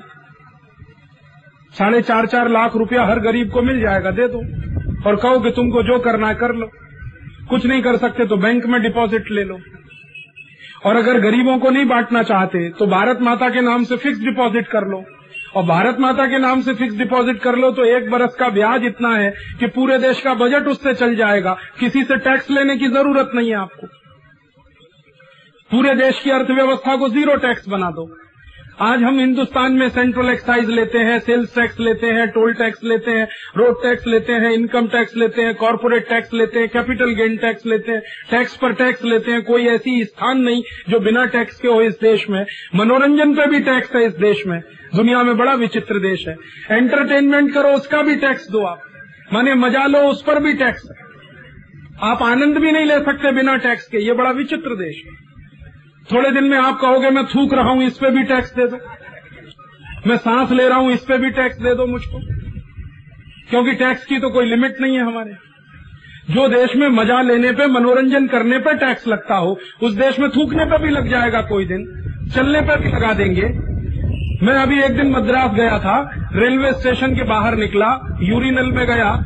यूरिनल से बाहर जैसे ही निकला तो एक आदमी आ गया, कहने लगा, लाओ दो रुपए टैक्स मैंने कहा, भाई, क्यों? तो उसने कहा, यहाँ मूतने पे भी टैक्स तो मैंने कहा, किसने लगाया कि वो अम्मा ने लगा दिया जयललिता ने?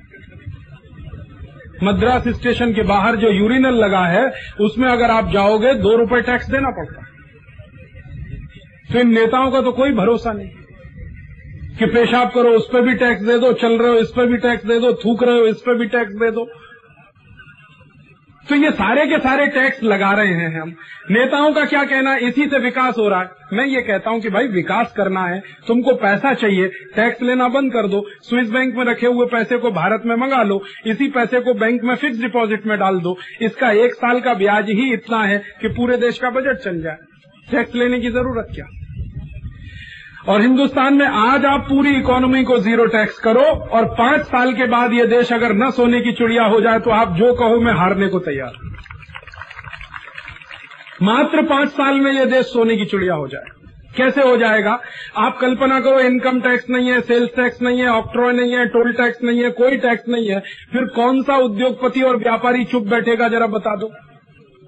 किसी के पास एक फैक्ट्री है तो दस लगाएगा, दस है तो सौ लगा देगा, सौ है तो हज़ार लगा देगा। माने जिसके पास जितना पैसा है, एक साथ इन्वेस्ट करेगा। और मैक्सिमम इन्वेस्टमेंट अगर प्रोडक्शन में आ जाए तो हिंदुस्तान की प्रोडक्टिविटी को कौन रोक पाएगा? और हमेशा प्रोडक्टिविटी ग्रोथ को बढ़ाएगी ग्रोथ लाएगी तो फिर बहुत सारा असेट्स भी पैदा होंगे, संपत्ति आएगी। फिर उसका डिवीज़न करना है डिस्ट्रीब्यूशन करना है, वो एक काम रह जाएगा, बाकी तो कोई बड़ा काम है नहीं। तो बहुत आसान समाधान है, कोई मुश्किल नहीं। अब प्रश्न ये है कि अगर संसद में ये कानून बन सकता है तो ये संसद सभ्य बनाते क्यों नहीं? इसलिए नहीं बनाते कि आप कभी कहते नहीं उनको। आप कहो, देखो कानून बनता है कि नहीं? हिंदुस्तान के जिस दिन एक करोड़ लोग ये मांग करने लगेंगे कि वोट आपको तब मिलेगा जब स्विस बैंक के पैसे को राष्ट्रीय संपत्ति ज़ाहिर करो, हिंदुस्तान की हर पार्टी शुतुरमुर्ग की तरह से आपके सामने खड़ी हो जाएगी। आप कहोगे वो करेगी। हिंदुस्तान में जब छोटे छोटे मुद्दों पे वोट मिल सकता है, मैं कल नखतराना था। आपको सुनाऊ नखतराना में, मुझे एक भाई ने कहा कि राजीव भाई, यहाँ ये नखतराना है, बड़ा विशेष गाँव है। मैंने कहा, क्या गाँव? उन्होंने कहा, इस गाँव में 40 साल से टाउन हॉल बन रहा है 40 साल से। टाउन हॉल बन रहा है 40 साल से। मैंने कहा, कहाँ बना? बना बना नहीं है, बन रहा है। तो मैंने कहा, जगह दिखा दो कि जगह कोई नहीं है, कल्पना में बन रहा है तो मैंने कहा, कैसे बनता? तो उसने कहा, जो भी धारा सभ्य आता है, वो कह के जाता है कि मुझे वोट दे दो, मैं टाउन हॉल बनाता हूँ. और 40 साल हो गया, हर एक धारा सभ्य टाउन हॉल बना रहा है। आज तक टाउन हॉल बन नहीं पाया। नखतराना ऐसा विचित्र शहर है। एक दूसरे भाई ने मुझे कहा नखतराना की सभा में, कि राजीव भाई, अभी एक बात और सुनो, कि जब यहाँ धारा सभ्य चूंटनी में आता है तो टाउन हॉल बनवाता है। और यहाँ का सरपंच जब चूंटनी में खड़ा होता है तो बस स्टैंड बनवाता है। और वो भी 40 साल से बन रहा है। वो भी देख लो, आप ये बस स्टैंड सामने है नखतराना का। आप जाओ नखतराना में, आप शायद कई बार गए होगे, वहाँ का बस स्टैंड देख के दया आती है। इतना बड़ा गाँव है, कैसा फटीचर बस स्टैंड है, लेकिन वो 40 बरस से बन रहा है। हर सरपंच का मुद्दा है, बस स्टैंड बनाऊँगा, वोट दे दो। और नखतराना की जनता इतनी भोली भाली की दे देती है। 40 बरस से ये चल रहा है। और 40 बरस से टाउन हॉल भी बन रहा है। तो अब जनता ही अगर ऐसी है अपनी तो अब तो जनता को बदलने की ज़रूरत है। ये नेता तो दो मिनट में सीधे हो जाएँगे। आप जरा सीधे चलना शुरू कर दो, बस। आप हिंदुस्तान के नेताओं से हिसाब मांगना शुरू कर दो। हिंदुस्तान के नेताओं का कान पकड़ना शुरू कर दो। ये सब सीधे हो जाएँगे।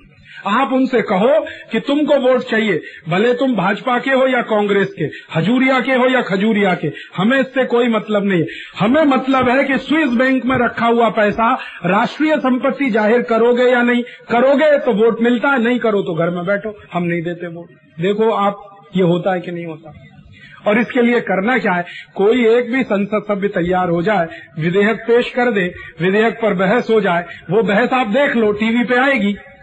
और देख लेना कौन कौन संसद सभ्य विरोध कर रहा है। जो विरोध कर रहा है, बस उसी का पैसा। स्विस बैंक में सीधी सी कहानी है। तो बहुत मगजमारी करने की ज़रूरत नहीं है इसमें। जो विरोध करे, उसी का पैसा स्विस बैंक में, सीधी सी बात। और जो समर्थन करे, उसका नहीं। पता चल जाए कौन भ्रष्टाचारी, कौन ईमानदार। हमने आज़ादी बचाओ आंदोलन की तरफ़ से इस मुद्दे को बहुत गंभीरता से उठाया है। इस समय मैं, मेरे देश के हज़ारों मेरे जैसे कार्यकर्ता गाँव गाँव में लाखों लाखों लोगों से सही ले रहे हैं। हमारा लक्ष्य है कि हम दो तीन करोड़ सही लेने के बाद संसद के सामने ये बात ले जाने वाले हैं और संसद से अपील करने वाले हैं कि हिंदुस्तान के करोड़ों लोगों की मांग है, स्विस बैंक के पैसे को राष्ट्रीय संपत्ति ज़ाहिर करो। अब तक जो पैसा हिंदुस्तान से बाहर गया है, वो सारा पैसा भारत की संपत्ति है। बस कानून से उसको राष्ट्रीय संपत्ति ज़ाहिर कर दो, वो पैसा एक बार हम राष्ट्रीय संपत्ति ज़ाहिर करें तो उससे देश का बहुत सारा विकास का काम हो सकता है, गरीबी भुखमरी दूर हो सकती है। आप पूछोगे, दुनिया के कभी किसी देश ने ऐसा किया है? चार देश ऐसा कर चुके हैं।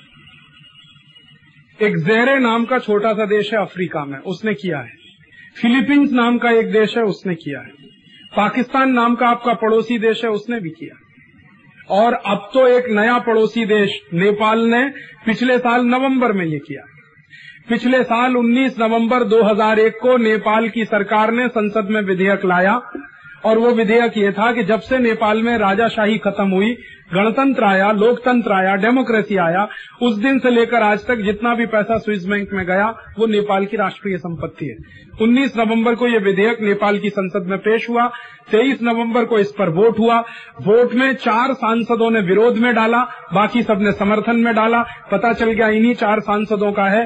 बाद में वो ए, कानून बन गया। कानून बना स्विस बैंक ने एक हफ़्ते के अंदर नेपाल की सरकार को पाँच अबज डॉलर दिया एक हफ़्ते के अंदर विद इन वन वीक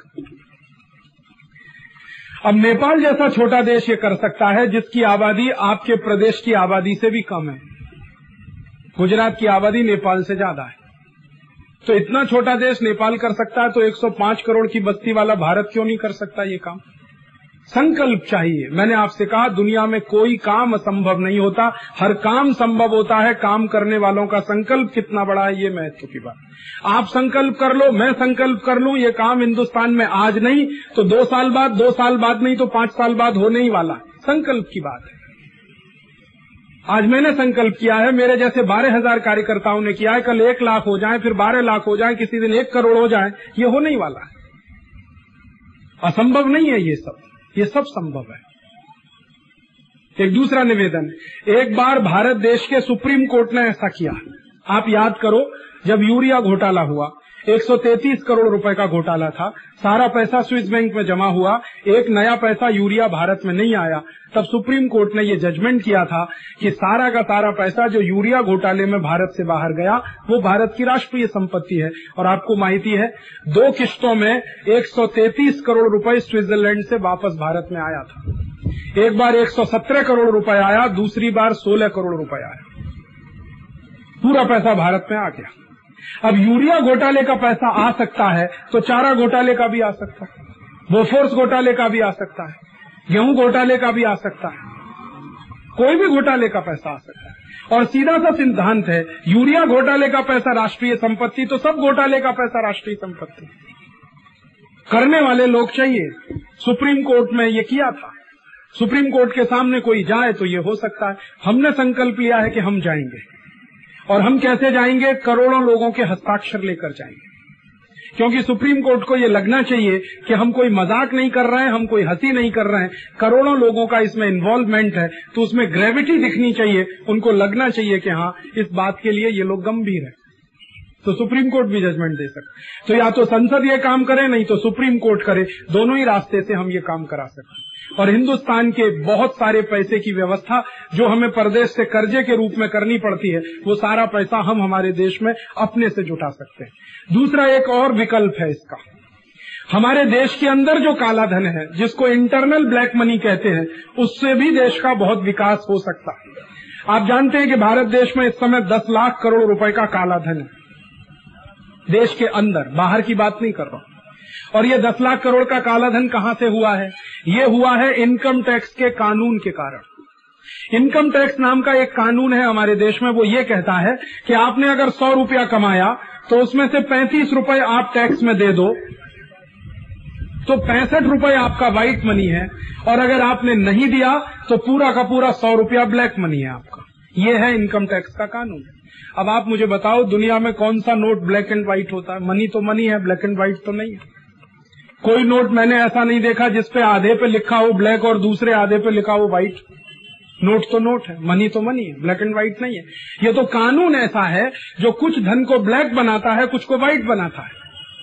और ब्लैक कैसे और व्हाइट कैसे है? सौ रुपए आप कमाओ, पैंतीस रुपए सरकार को दो तो पैंतीस तो बचा हुआ जो पैंसठ है वो व्हाइट है। और नहीं दिया तो पूरा सौ ब्लैक है।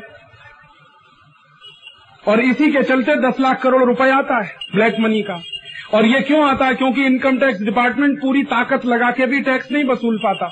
कारण उसका यह है कि हिंदुस्तानी आदमी इनकम टैक्स देना पसंद ही नहीं करता। इस देश का आदमी दान दे सकता है टैक्स नहीं देता कभी भी। मैं इस देश में ऐसे कई लोगों को जानता हूँ और कच्छी लोगों को जानता हूँ, जो एक दिवस में एक लाख रुपया दान देते हैं, लेकिन इनकम टैक्स कभी नहीं देते।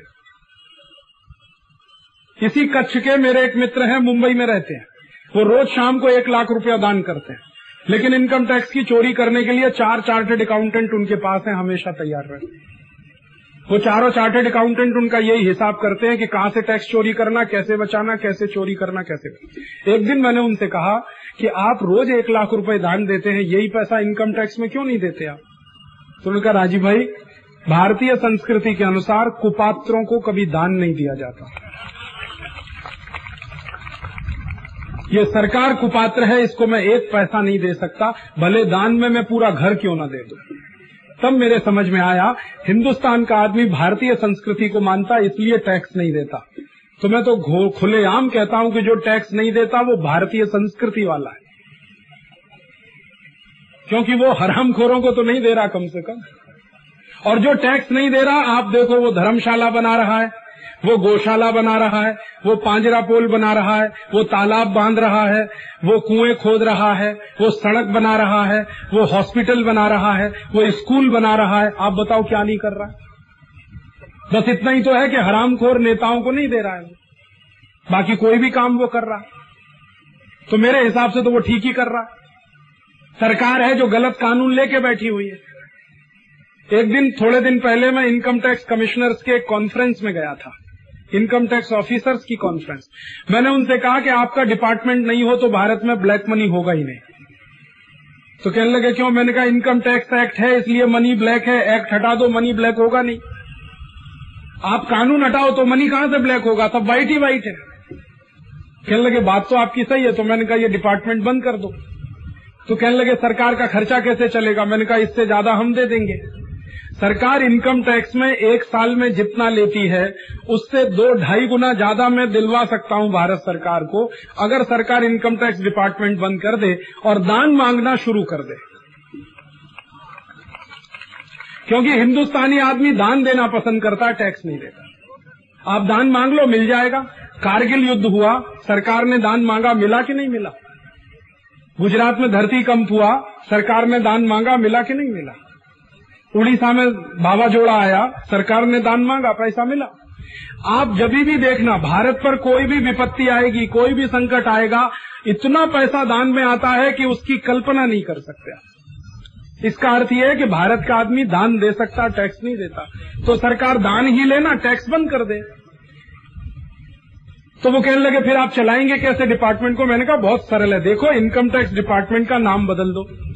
इसको दान लेने वाला डिपार्टमेंट बना दो। अधिकारियों की ट्रेनिंग बदल दो। अभी ट्रेनिंग दी जाती है टैक्स वसूलने की, फिर ट्रेनिंग दे दो दान मांगने की। और इन अधिकारियों को जब दान मांगने की ट्रेनिंग हो जाएगी तो वो पहले फ़ोन करेंगे, सेठ जी, आऊँ क्या? आप फुर्सत में हैं? मेरा दान चाहिए देश के लिए। आप बताओ, जब इतनी विनम्रता से आपसे कोई फ़ोन पे बात करेगा, आप कैसे मना करेंगे? बताओ ना। हिंदुस्तान में विनम्रता से मांगो, कुछ भी मिलता है, दादागिरी से एक नया पैसा नहीं मिल सकता। ये इनकम टैक्स डिपार्टमेंट दादागिरी करता है, इसलिए मनी ब्लैक है। अगर ये दादागिरी बंद कर दे, कोई मनी ब्लैक हो नहीं सकता इस देश में। और मैं तो वैसे भी इस बात का हिमायती हूँ इनकम टैक्स डिपार्टमेंट जितनी जल्दी हो बंद कर देना चाहिए, क्योंकि अंग्रेज़ों का खोला हुआ डिपार्टमेंट है। 1860 में अंग्रेज़ों ने ये डिपार्टमेंट बनाया। और अंग्रेज़ों की कल्पना ये थी कि भारत के नागरिकों से ज़्यादा से ज़्यादा टैक्स वसूलना ताकि ये बर्बाद हो जाएँ, अंग्रेज़ आबाद हो जाएँ। इसलिए ये बनाया। हम बंद कर दें इस डिपार्टमेंट को। और सरकार चलाने के लिए सरकार को पैसा चाहिए तो दान में ले ले सरकार। एक दिवस मैंने हिसाब जोड़ा कि रोज हर आदमी दो रुपए भी दान करे देश के लिए। दो रुपए में चाय का प्याला भी नहीं आता। लेकिन मैं दो रुपए मान के बात कर रहा हूँ। हर व्यक्ति रोज का दो रुपए दान करे तो एक बरस का दान लगभग छिहत्तर हज़ार करोड़ रुपए आता है। Seventy six thousand crore rupees. और टोटल इनकम टैक्स का कलेक्शन एक वर्ष का मात्र पैंतीस हज़ार करोड़ रुपए है। पैंतीस हज़ार करोड़ सरकार वसूलती है, उसमें लाखों करोड़ का ब्लैक मनी बन जाता है। और मैं कहता हूँ कि एक नया पैसा ब्लैक मनी बनाओ मत, छिहत्तर हज़ार करोड़ तो ऐसे ही मिल जाएगा आपको। इनकम टैक्स से दो गुना ज़्यादा। बस करना यह है कि 1961 और 1861 का जो कानून है, इंडियन इनकम टैक्स एक्ट, इसको हटा दो। हिंदुस्तान खुद सोने की चिड़िया हो जाएगा। आप जानते हैं, स्विट्जरलैंड के अमीर होने की कहानी का राज क्या है? स्विट्जरलैंड कैसे इतना पैसे वाला देश हुआ? स्विट्जरलैंड के समृद्धशाली होने का एक और एक कारण है, स्विट्जरलैंड में इनकम टैक्स नाम का कोई कानून नहीं है। स्विट्जरलैंड में कोई भी इनकम पर टैक्स नहीं है। इसलिए वो देश इतना समृद्धशाली है।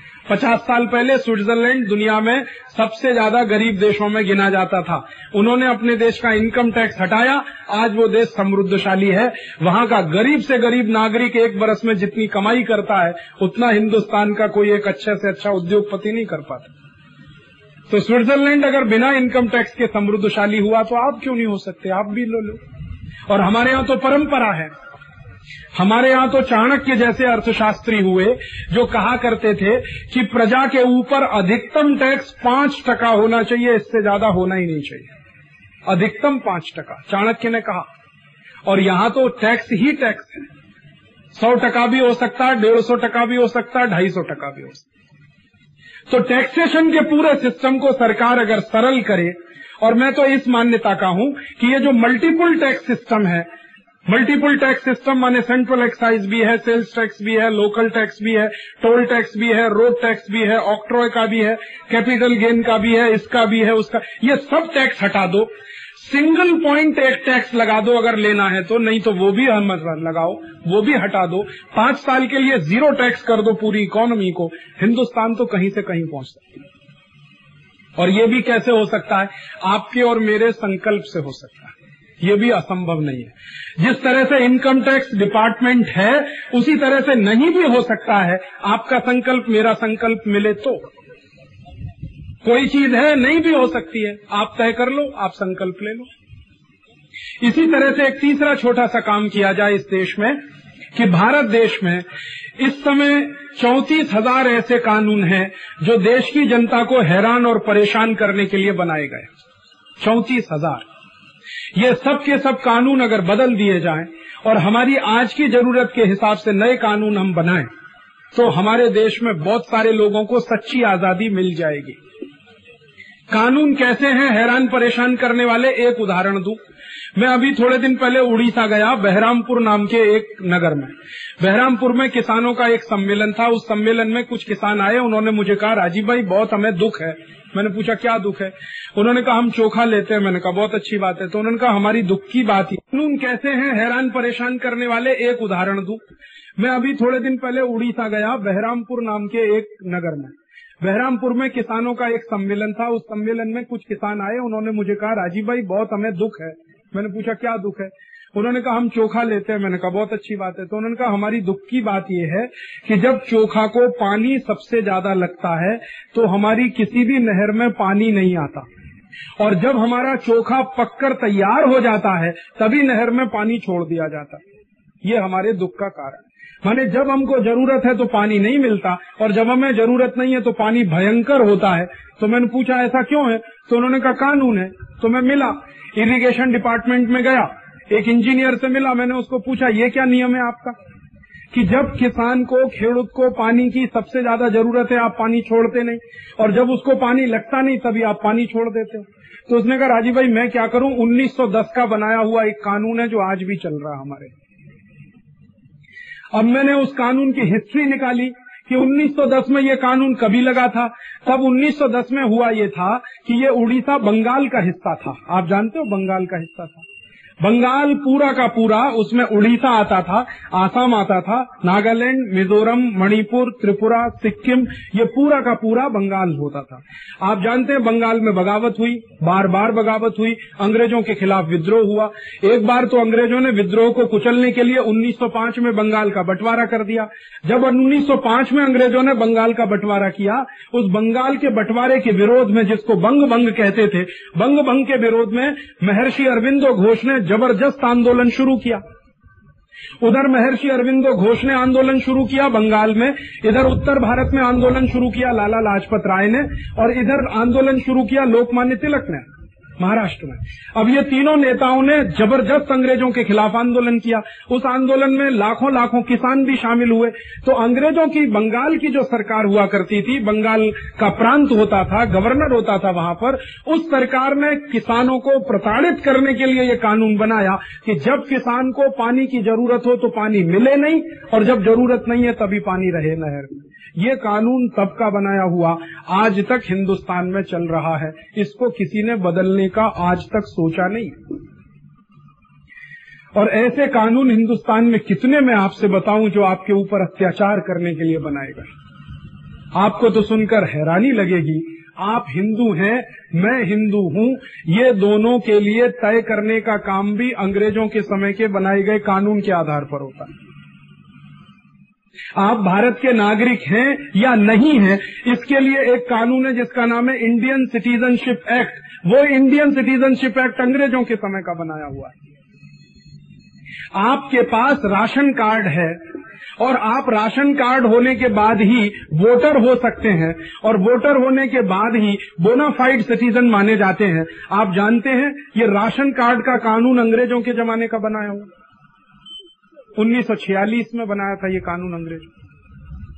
आप हिंदू हैं, मैं हिंदू हूँ। ये 1935 में अंग्रेज़ों ने तय की गई डेफिनेशन के आधार पर है।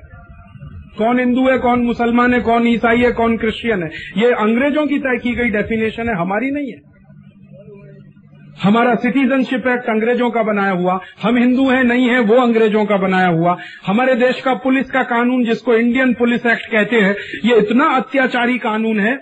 मेरे परिवार में मेरे पिताजी के बड़े भाई बहुत बड़े पुलिस ऑफिसर रहे। उनके साथ मेरा हमेशा इस बात पर झगड़ा रहा कि ये कानून कैसा है आपका, कि कोई भी पुलिस वाला आपको डंडे से मार सकता है, पीट सकता है। आप उसका डंडा भी नहीं पकड़ सकते। अगर आपने डंडा पकड़ लिया तो केस आपके खिलाफ बनेगा, पुलिस वाले के खिलाफ नहीं बनेगा। क्या केस बनेगा? आपने पुलिस वाले को उसकी ड्यूटी करने में बाधा पहुंचाई, इसका केस आपके ऊपर बनेगा। आपने उसका डंडा पकड़ लिया। माने वो अपनी ड्यूटी कर रहा था। ड्यूटी क्या है? आपको पीट रहा था। वो उसकी ड्यूटी है। आपने उसको रोक लिया तो आप जेल में जाइए। पुलिस वाले को कुछ नहीं होने वाला। मतलब क्या है? इंडियन पुलिस एक्ट नाम का एक बहुत ही अत्याचारी कानून, जिसमें पुलिस को राइट टू ऑफेंस है, लेकिन पिटने वाले को राइट टू डिफेंस नहीं है। इससे ज़्यादा अत्याचार दुनिया में क्या हो सकता है? आप जरा बताओ। एक डेमोक्रेटिक सिविल सोसाइटी में, जिसमें हम मानते हैं कि हम प्रजातंत्र में रहते हैं। हम मानते हैं कि बहुत अच्छा समाज है हमारा।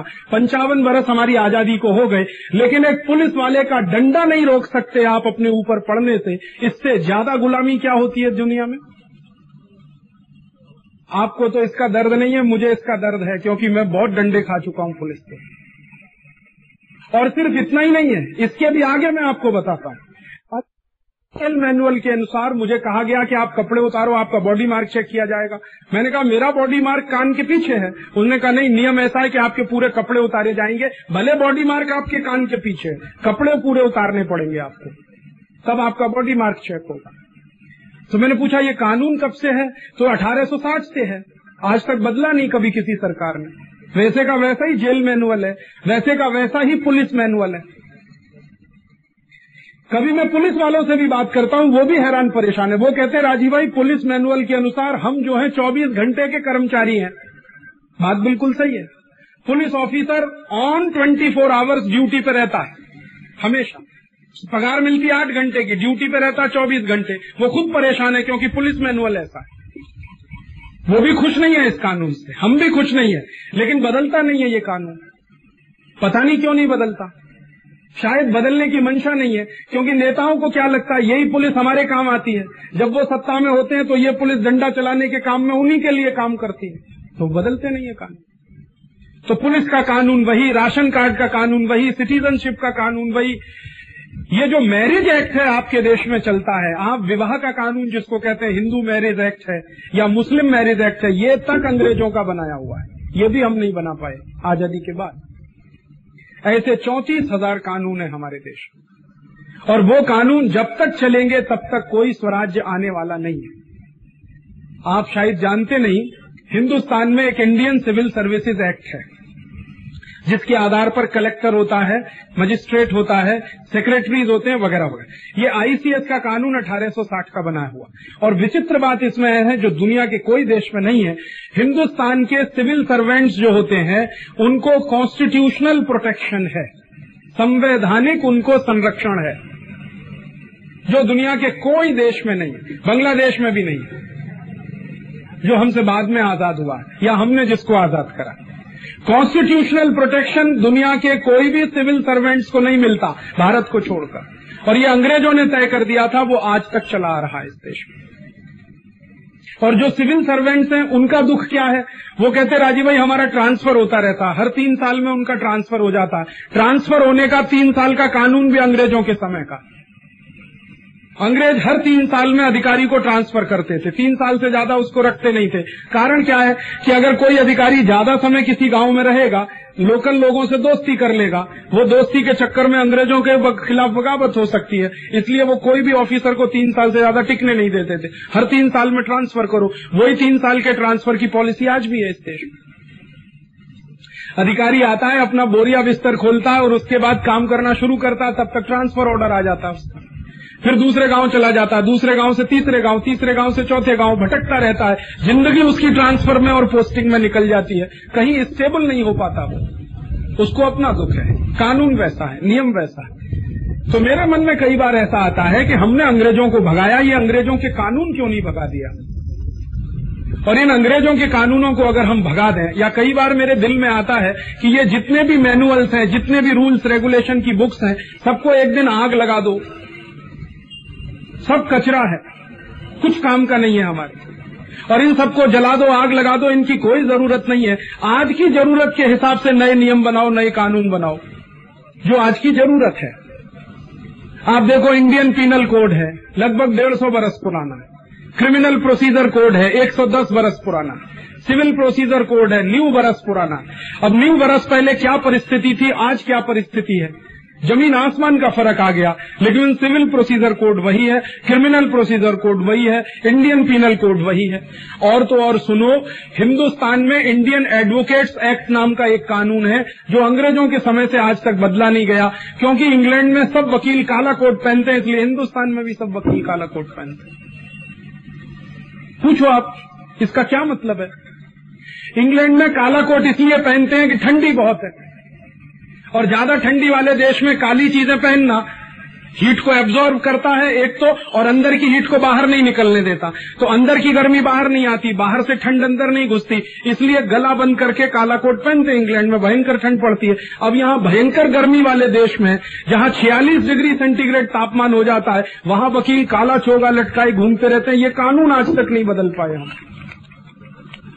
आज तक नहीं बदला हिंदुस्तान में बहुत गर्मी पड़ती है, यहाँ के लोगों को सफ़ेद कपड़े पहनने चाहिए ढीले ढाले कपड़े पहनने चाहिए, लेकिन वकील यहाँ भी काला कोट पहने हुए उनसे कहो, भाई, बदल लो इस कानून को, नहीं बदलते क्योंकि अंग्रेज़ों की औलाद जैसे अंग्रेज़ थे वैसे उनके बच्चे बदलना ही नहीं चाहते इस देश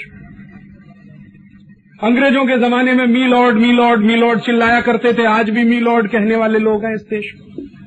शर्म नहीं आती ये कहते हुए मी लॉर्ड, हम तो सिर्फ़ ईश्वर को कह सकते हैं, बाकी तो किसी को नहीं कहते। यहाँ तो अपने जैसे आदमी को मी लॉर्ड कह के बुलाते। सब की सब व्यवस्था, पूरी की पूरी कानून व्यवस्था, न्याय की व्यवस्था, सब अंग्रेज़ों के जमाने की वाली तो अभी इसका समाधान क्या? सीधा सा समाधान है। चौंतीस हज़ार अंग्रेज़ों ने नियम, कायदे, कानून बनाए। सबको आग लगा दो, सबको जला दो, कोई रखने की ज़रूरत नहीं, क्योंकि कचरा वैसे भी है। गुलामी के कानून है, वो गुलामी हमें हटानी ही पड़ेगी। आज की ज़रूरत, आज के हिसाब से नए कानून बनाने पड़ेंगे, जो भारतीय परंपरा का संरक्षण करें, भारतीय परंपरा को आगे बढ़ाएँ, भारतीयता को आगे बढ़ाएँ। आप देखो कैसा विचित्र देश है। एक उदाहरण देता हूँ। आप अगर यहाँ गाय खड़ी है कहीं, उसको डंडे से पीटो तो आपको जेल हो जाएगी। आप, आप जरा ध्यान से सुनना मेरी बात। कानून की बात बता रहा हूँ। यहाँ गाय खड़ी है डंडे से पीटो आपको जेल हो जाएगी। और उसी गाय को कतल खाने में ले जाके कतल कर दो आपको मीट एक्सपोर्ट करने का सर्टिफिकेट मिल जाएगा। गाय को डंडे से पीटोगे जेल हो जाएगी। उसको कत्ल कर दो कुछ नहीं होने वाला। क्योंकि कानून ऐसा है। गाय को पीटना जुर्म है लेकिन गाय का कत्ल करना जुर्म नहीं है हमारे देश में। बड़ा विचित्र देश है। डंडे से पीटो तो जुर्म है। कत्ल करके उसका मांस बेचो, जुर्म ही नहीं है इस देश में। और इसलिए छत्तीस सौ कत्ल खाने चल रहे हैं पूरे देश में। साठ हज़ार नए कत्ल खाने खुलने जा रहे हैं इस देश में, क्योंकि गाय का कत्ल करना जुर्म नहीं है। गाय को डंडे से पीटना जुर्म है। भैंस का कत्ल करना जुर्म नहीं है। भैंस को डंडे से पीटना जुर्म है। गधेड़े को कत्ल करना जुर्म नहीं है। गधेड़े को पीटोगे तो वो जुर्म है। कैसा कैसा विचित्र जुर्म है इस देश में? कोई गधा है और उसका धोबी उसका मालिक है और वो उसके ऊपर कपड़ा लाद कर ले जा रहा है, गठरी लेके जा रहा है। अगर चाहे तो उसका चालान हो सकता है, उसको जेल हो सकती है, क्योंकि गधे के ऊपर उसने बोझा डाल रखा है। ये नियम है। और उस गधे को कत्ल कर दो। कोई कानून नहीं बड़ा विचित्र देश है। कोई बच्चे ने जन्म नहीं लिया। जन्म लेने के पहले मार दो तो सिंपल एबॉर्शन है वो। और जन्म लेने के बाद मारो तो हत्या है और उसमें फांसी की सजा है। बड़ा विचित्र देश है। माने गर्भ में रहते हुए बच्चे को मार दो तो एबॉर्शन है। गर्भ के बाहर निकल आया और उसको आपने मारा तो आपको फांसी हो जाएगी 302 का चार्ज लगेगा आपके गर्भ में रहता हुआ भी वो जीवित इंसान है। तब फांसी नहीं होगी आपको। लेकिन बाहर निकल आया और आपने मार दिया तो फांसी हो जाएगी। कैसा विचित्र देश है ऐसे कानून है हमारे देश में। और ये कानून की सबसे बड़ी खासियत क्या है? आप कोई कोर्ट में केस लगा दो 20 वर्ष के पहले अगर आप जजमेंट सुन लो तो जो कहो मैं हारने को तैयार। 20 वर्ष तक अपील पे अपील अपील पे अपील अपील पे अपील चलती रहेगी। केस लगाने वाला भी मर गया, जीतने वाला भी मर गया, हारने वाला भी मर गया। और केस अभी चालू है चालू है चालू है। ऐसा देश है ये। एक जमाना था जब हिंदुस्तान में राजा महाराजा हुआ करते थे, जिनको आज हम गाली देते हैं, लेकिन उन राजा महाराजाओं के जमाने के कानून कैसे हुआ करते थे? एक राजा था, उसका नाम था चंद्रगुप्त विक्रमादित्य। उसके राज्य में दो माताओं में झगड़ा हो गया। एक बच्चा था, दो माताएँ थी। एक माँ कहती थी, मेरा बेटा। दूसरी माँ कहती थी, मेरा बेटा। अब दोनों लड़ते हुए राजा के पास पहुँचे। राजा ने कहा, मामला क्या है? तो दो माताएँ, बच्चा एक, अब किसका है बच्चा? ये फैसला करना है। तो चंद्रगुप्त ने कहा अच्छा तलवार लेके आओ और बच्चे को आधा आधा काटो। तो जैसे ही तलवार आई और बच्चे को काटने के लिए तलवार उठाई गई तो जो असली माँ थी वो चिल्लाने लगी। कहने लगी, नहीं नहीं, इसको काटो मत, भले तो दूसरी माँ को दे दो, ज़िंदा तो रहेगा। चंद्रगुप्त तुरंत समझ गया यही असली माँ है। क्योंकि असली माँ अपनी आँखों के सामने बच्चे को कटता हुआ नहीं देख सकती तो उसने नकली माँ से बच्चा छीना, असली माँ को दे दिया, नकली माँ को जेल में डाल दिया, पूरे केस का फैसला दो मिनट में हो गया। ये था भारत का न्याय, या भारतीयता की न्याय पद्धति। अब मैं आपसे कहता हूँ कि इसी केस को लेकर आप सुप्रीम कोर्ट चले जाओ। ठीक यही केस। दो माताएँ हैं, एक बच्चा है, आप सुप्रीम कोर्ट में केस कर दो। मैं आपको गारंटी देता हूँ कि 20 साल के पहले जजमेंट नहीं आएगा। और हो सकता है दोनों माताएँ मर जाएँ, बच्चा भी बड़ा होकर मर जाए, लेकिन केस चालू रहेगा। ये है अंग्रेज़ों की न्याय पद्धति। न्याय इसमें होता ही नहीं है। आप जानते क्या होता है? कोई भी न्यायाधीश ये नहीं कहता कि मैं न्याय देता हूँ। हर न्यायाधीश ये कहता है कि मैं कानून के आधार पर फैसला करता हूँ, न्याय नहीं देता। न्याय में और फैसले में ज़मीन आसमान का फ़र्क है। ज़रूरी नहीं है कि कानून के आधार पर दिया गया फैसला न्याय प्रिय हो अन्याय प्रिय भी हो सकता है। अच्छा न्यायाधीश कानून के आधार पर फैसला देता है, न्याय नहीं देता, फिर हम उसको न्यायाधीश क्यों कहते हैं? और जहाँ कानून के आधार पर फैसला होता है, न्याय नहीं होता, उसको न्यायालय क्यों कहते हैं? मैं तो कहता हूँ, दोनों का नाम बदलना चाहिए। न्यायाधीश को कहना चाहिए कायदाधीश, और न्यायालय को कहना चाहिए कायदालय, क्योंकि वहाँ तो कायदे के आधार पर फैसला हो रहा है, न्याय कहाँ हो रहा है? अगर न्याय होता तो भारत में तो गाय माता है, उसको तो कत्ल करना भी जुर्म है, डंडे से मारना भी जुर्म है। न्याय तो ये कहता है हमारा, लेकिन कानून ये कहता है कि डंडे से मारना जुर्म है, कत्ल करना जुर्म नहीं है, ये कानून कहता है। तो कानून क्या है, न्याय क्या है, आप समझ में तो भारत में करना ये होगा कि ये कानून आधारित फैसला करने की जो पद्धति है, इसको न्याय आधारित फैसला करने की पद्धति बनाना पड़ेगा। और ये कब बनेगी? जब अंग्रेज़ों के बनाए गए कानून हटाए जाएँ, चौंतीस हज़ार कानून रद्द किए जाएँ और आज की ज़रूरत के हिसाब से नए नियम बनाए जाएँ जो भारतीय मान्यता भारतीय परंपरा और भारतीय संस्कृति से ध्यान रखकर लिए गए हों न कि इसके विरुद्ध हों। तब हमें सुख मिलेगा शांति मिलेगी। तब हमें चैन मिलेगा और सुख शांति चैन मिला आपका जीवन आराम से कटेगा मेरा भी कटेगा। यही हमें करना है। लोग कहते हैं कि हम बहुत दुखी हैं। ठीक है, आप दुखी हैं, मैं भी दुखी हूँ। दुख का कारण क्या है? दुख का कारण ये व्यवस्था है। और हम दुख का कारण ढूंढ रहे हैं हमारे अंदर। हम नालायक हैं, हम निकम्मे हैं, हम नकारा हैं। हम अच्छे हो जाएँ तो सारा दुख दूर हो जाए। कभी नहीं होने वाला। व्यवस्था से जनित दुख है, आपके अंदर से थोड़ी आया है। बहुत लोग कहते हैं, हमें दुख दूर करना है, हम ध्यान करेंगे, प्राणायाम करेंगे, योग करेंगे 20 दिन साधना में जाएँगे, कितना भी कर लो, दुख दूर होगा ही नहीं, क्योंकि जो व्यवस्था में से निकला हुआ दुख है, वो आपके ध्यान, प्राणायाम, साधना से थोड़ी दूर होने वाला। आप हिमालय में चले जाओ तो भी दुखी रहोगे, क्योंकि पुलिस वाले का डंडा वहाँ भी आपके ऊपर फटक सकता है। वहाँ भी पुलिस वाला नहीं छोड़ेगा, आप क्या कर लोगे? दुख अगर दूर करना है, व्यवस्था जनित है तो व्यवस्था को बदलो। व्यवस्था से भागने में दुख दूर नहीं होने वाला। इस व्यवस्था को बदल दो जिसमें से ये दुख पैदा हुआ है। और मैं यही मानता हूँ। और मैं मानता हूँ इससे बड़ा अध्यात्म दुनिया में कोई नहीं है। जो व्यवस्था जनित दुखों को दूर कर ले, वो सबसे बड़ा आध्यात्मिक आदमी है। बाकी सब पाखंडी हैं। कोई अगर मुझे ये कहता है कि मैं 20 दिवस योगासन करता हूँ, कोई कहता है चार महीने का ध्यान लगाता हूँ, सब पाखंड करते हैं। हो ही नहीं सकता ये। आपकी गली के नीचे कूड़ा कचरा पड़ा है, सड़ान पड़ी हुई है, और आप घर में बैठ के साधना कर लेंगे, ये कैसे होने वाला है? पूरे समाज में दुर्गंधी, दुर्गंध फैली हुई है। कहीं गरीबी है, कहीं बेकारी है, कहीं भूखमरा है, कहीं भ्रष्टाचार है। और कोई ये ढपोर शंकी कहे कि मैं तो ध्यान लगाता हूँ, मैं तो प्राणायाम करता हूँ, वो पाखंड के अलावा कुछ नहीं करता। न ध्यान लगा सकता, न प्राणायाम कर सकता। ध्यान और प्राणायाम तब होता है जब बाहर भी सुख है, अंदर भी सुख है। दोनों परिस्थितियाँ एकाकार होती हैं, तब आदमी ध्यान में जाता है। अन्यथा ध्यान में नहीं जाता। आसन कर लेना, ध्यान कर लेना नहीं होता। आसन कर सकते हैं आप। त्राटक कर लीजिए, लेकिन त्राटक ध्यान नहीं हुआ करता कभी। ध्यान करने के लिए बाहर अंदर सम परिस्थिति चाहिए। बाहर सुख है, अंदर भी सुख है। बाहर आनंद है, अंदर भी आनंद है। तब आप ध्यान में जा सकते हैं, अन्यथा ध्यान में नहीं जा सकते। तो मैं तो ये सब बाबाओं को बोलता रहता हूँ। बहुत सारे बाबा हैं जो गंडा ताबीज मानते हैं हमारे देश में, मेरे पास आओ, मैं तुम्हें मोक्ष ले जाऊँगा। आ जाओ, मुझे गुरु बना लो, मेरा यह गंडा बनवा लो। और गुरु दक्षिणा देते जाओ, हर गुरु पूर्णिमा को आते जाओ, और वो कहेंगे, देखो, माया में नहीं लगना। माया बहुत खराब है। तुम मुझे दे दो, मैं रखूँगा तुम्हारी माया को। यहाँ ले आओ। यहाँ दे दो। गुरु दक्षिणा में देते जाओ, सारी माया मैं इकट्ठा बैठता हूँ इस माया के ऊपर। तुम माया मत रखो, मुझे दे दो माया पूरी। ऐसे लोगों को मैं बहुत कहता हूँ गुरु जी आप उनको मोक्ष ले जा रहे हो, खुद ही क्यों नहीं चले जाते? जनता इतनी भोली भाली इतनी सीधी सादी क्या करे बेचारी? हमारी जनता के भोलेपन का फ़ायदा ये सब धूर्त राजकारणी भी उठाते हैं और ऐसे लोग भी उठाते हैं। तो क्या करना है इसमें से? मैं आपसे आखिरी बात जो कहना चाहता हूँ वो ये कि ये व्यवस्था को बदलना है, जिससे दुख पैदा होता है। दुख पैदा करने वाली व्यवस्था अंग्रेज़ों की दी हुई है, हमारी नहीं है।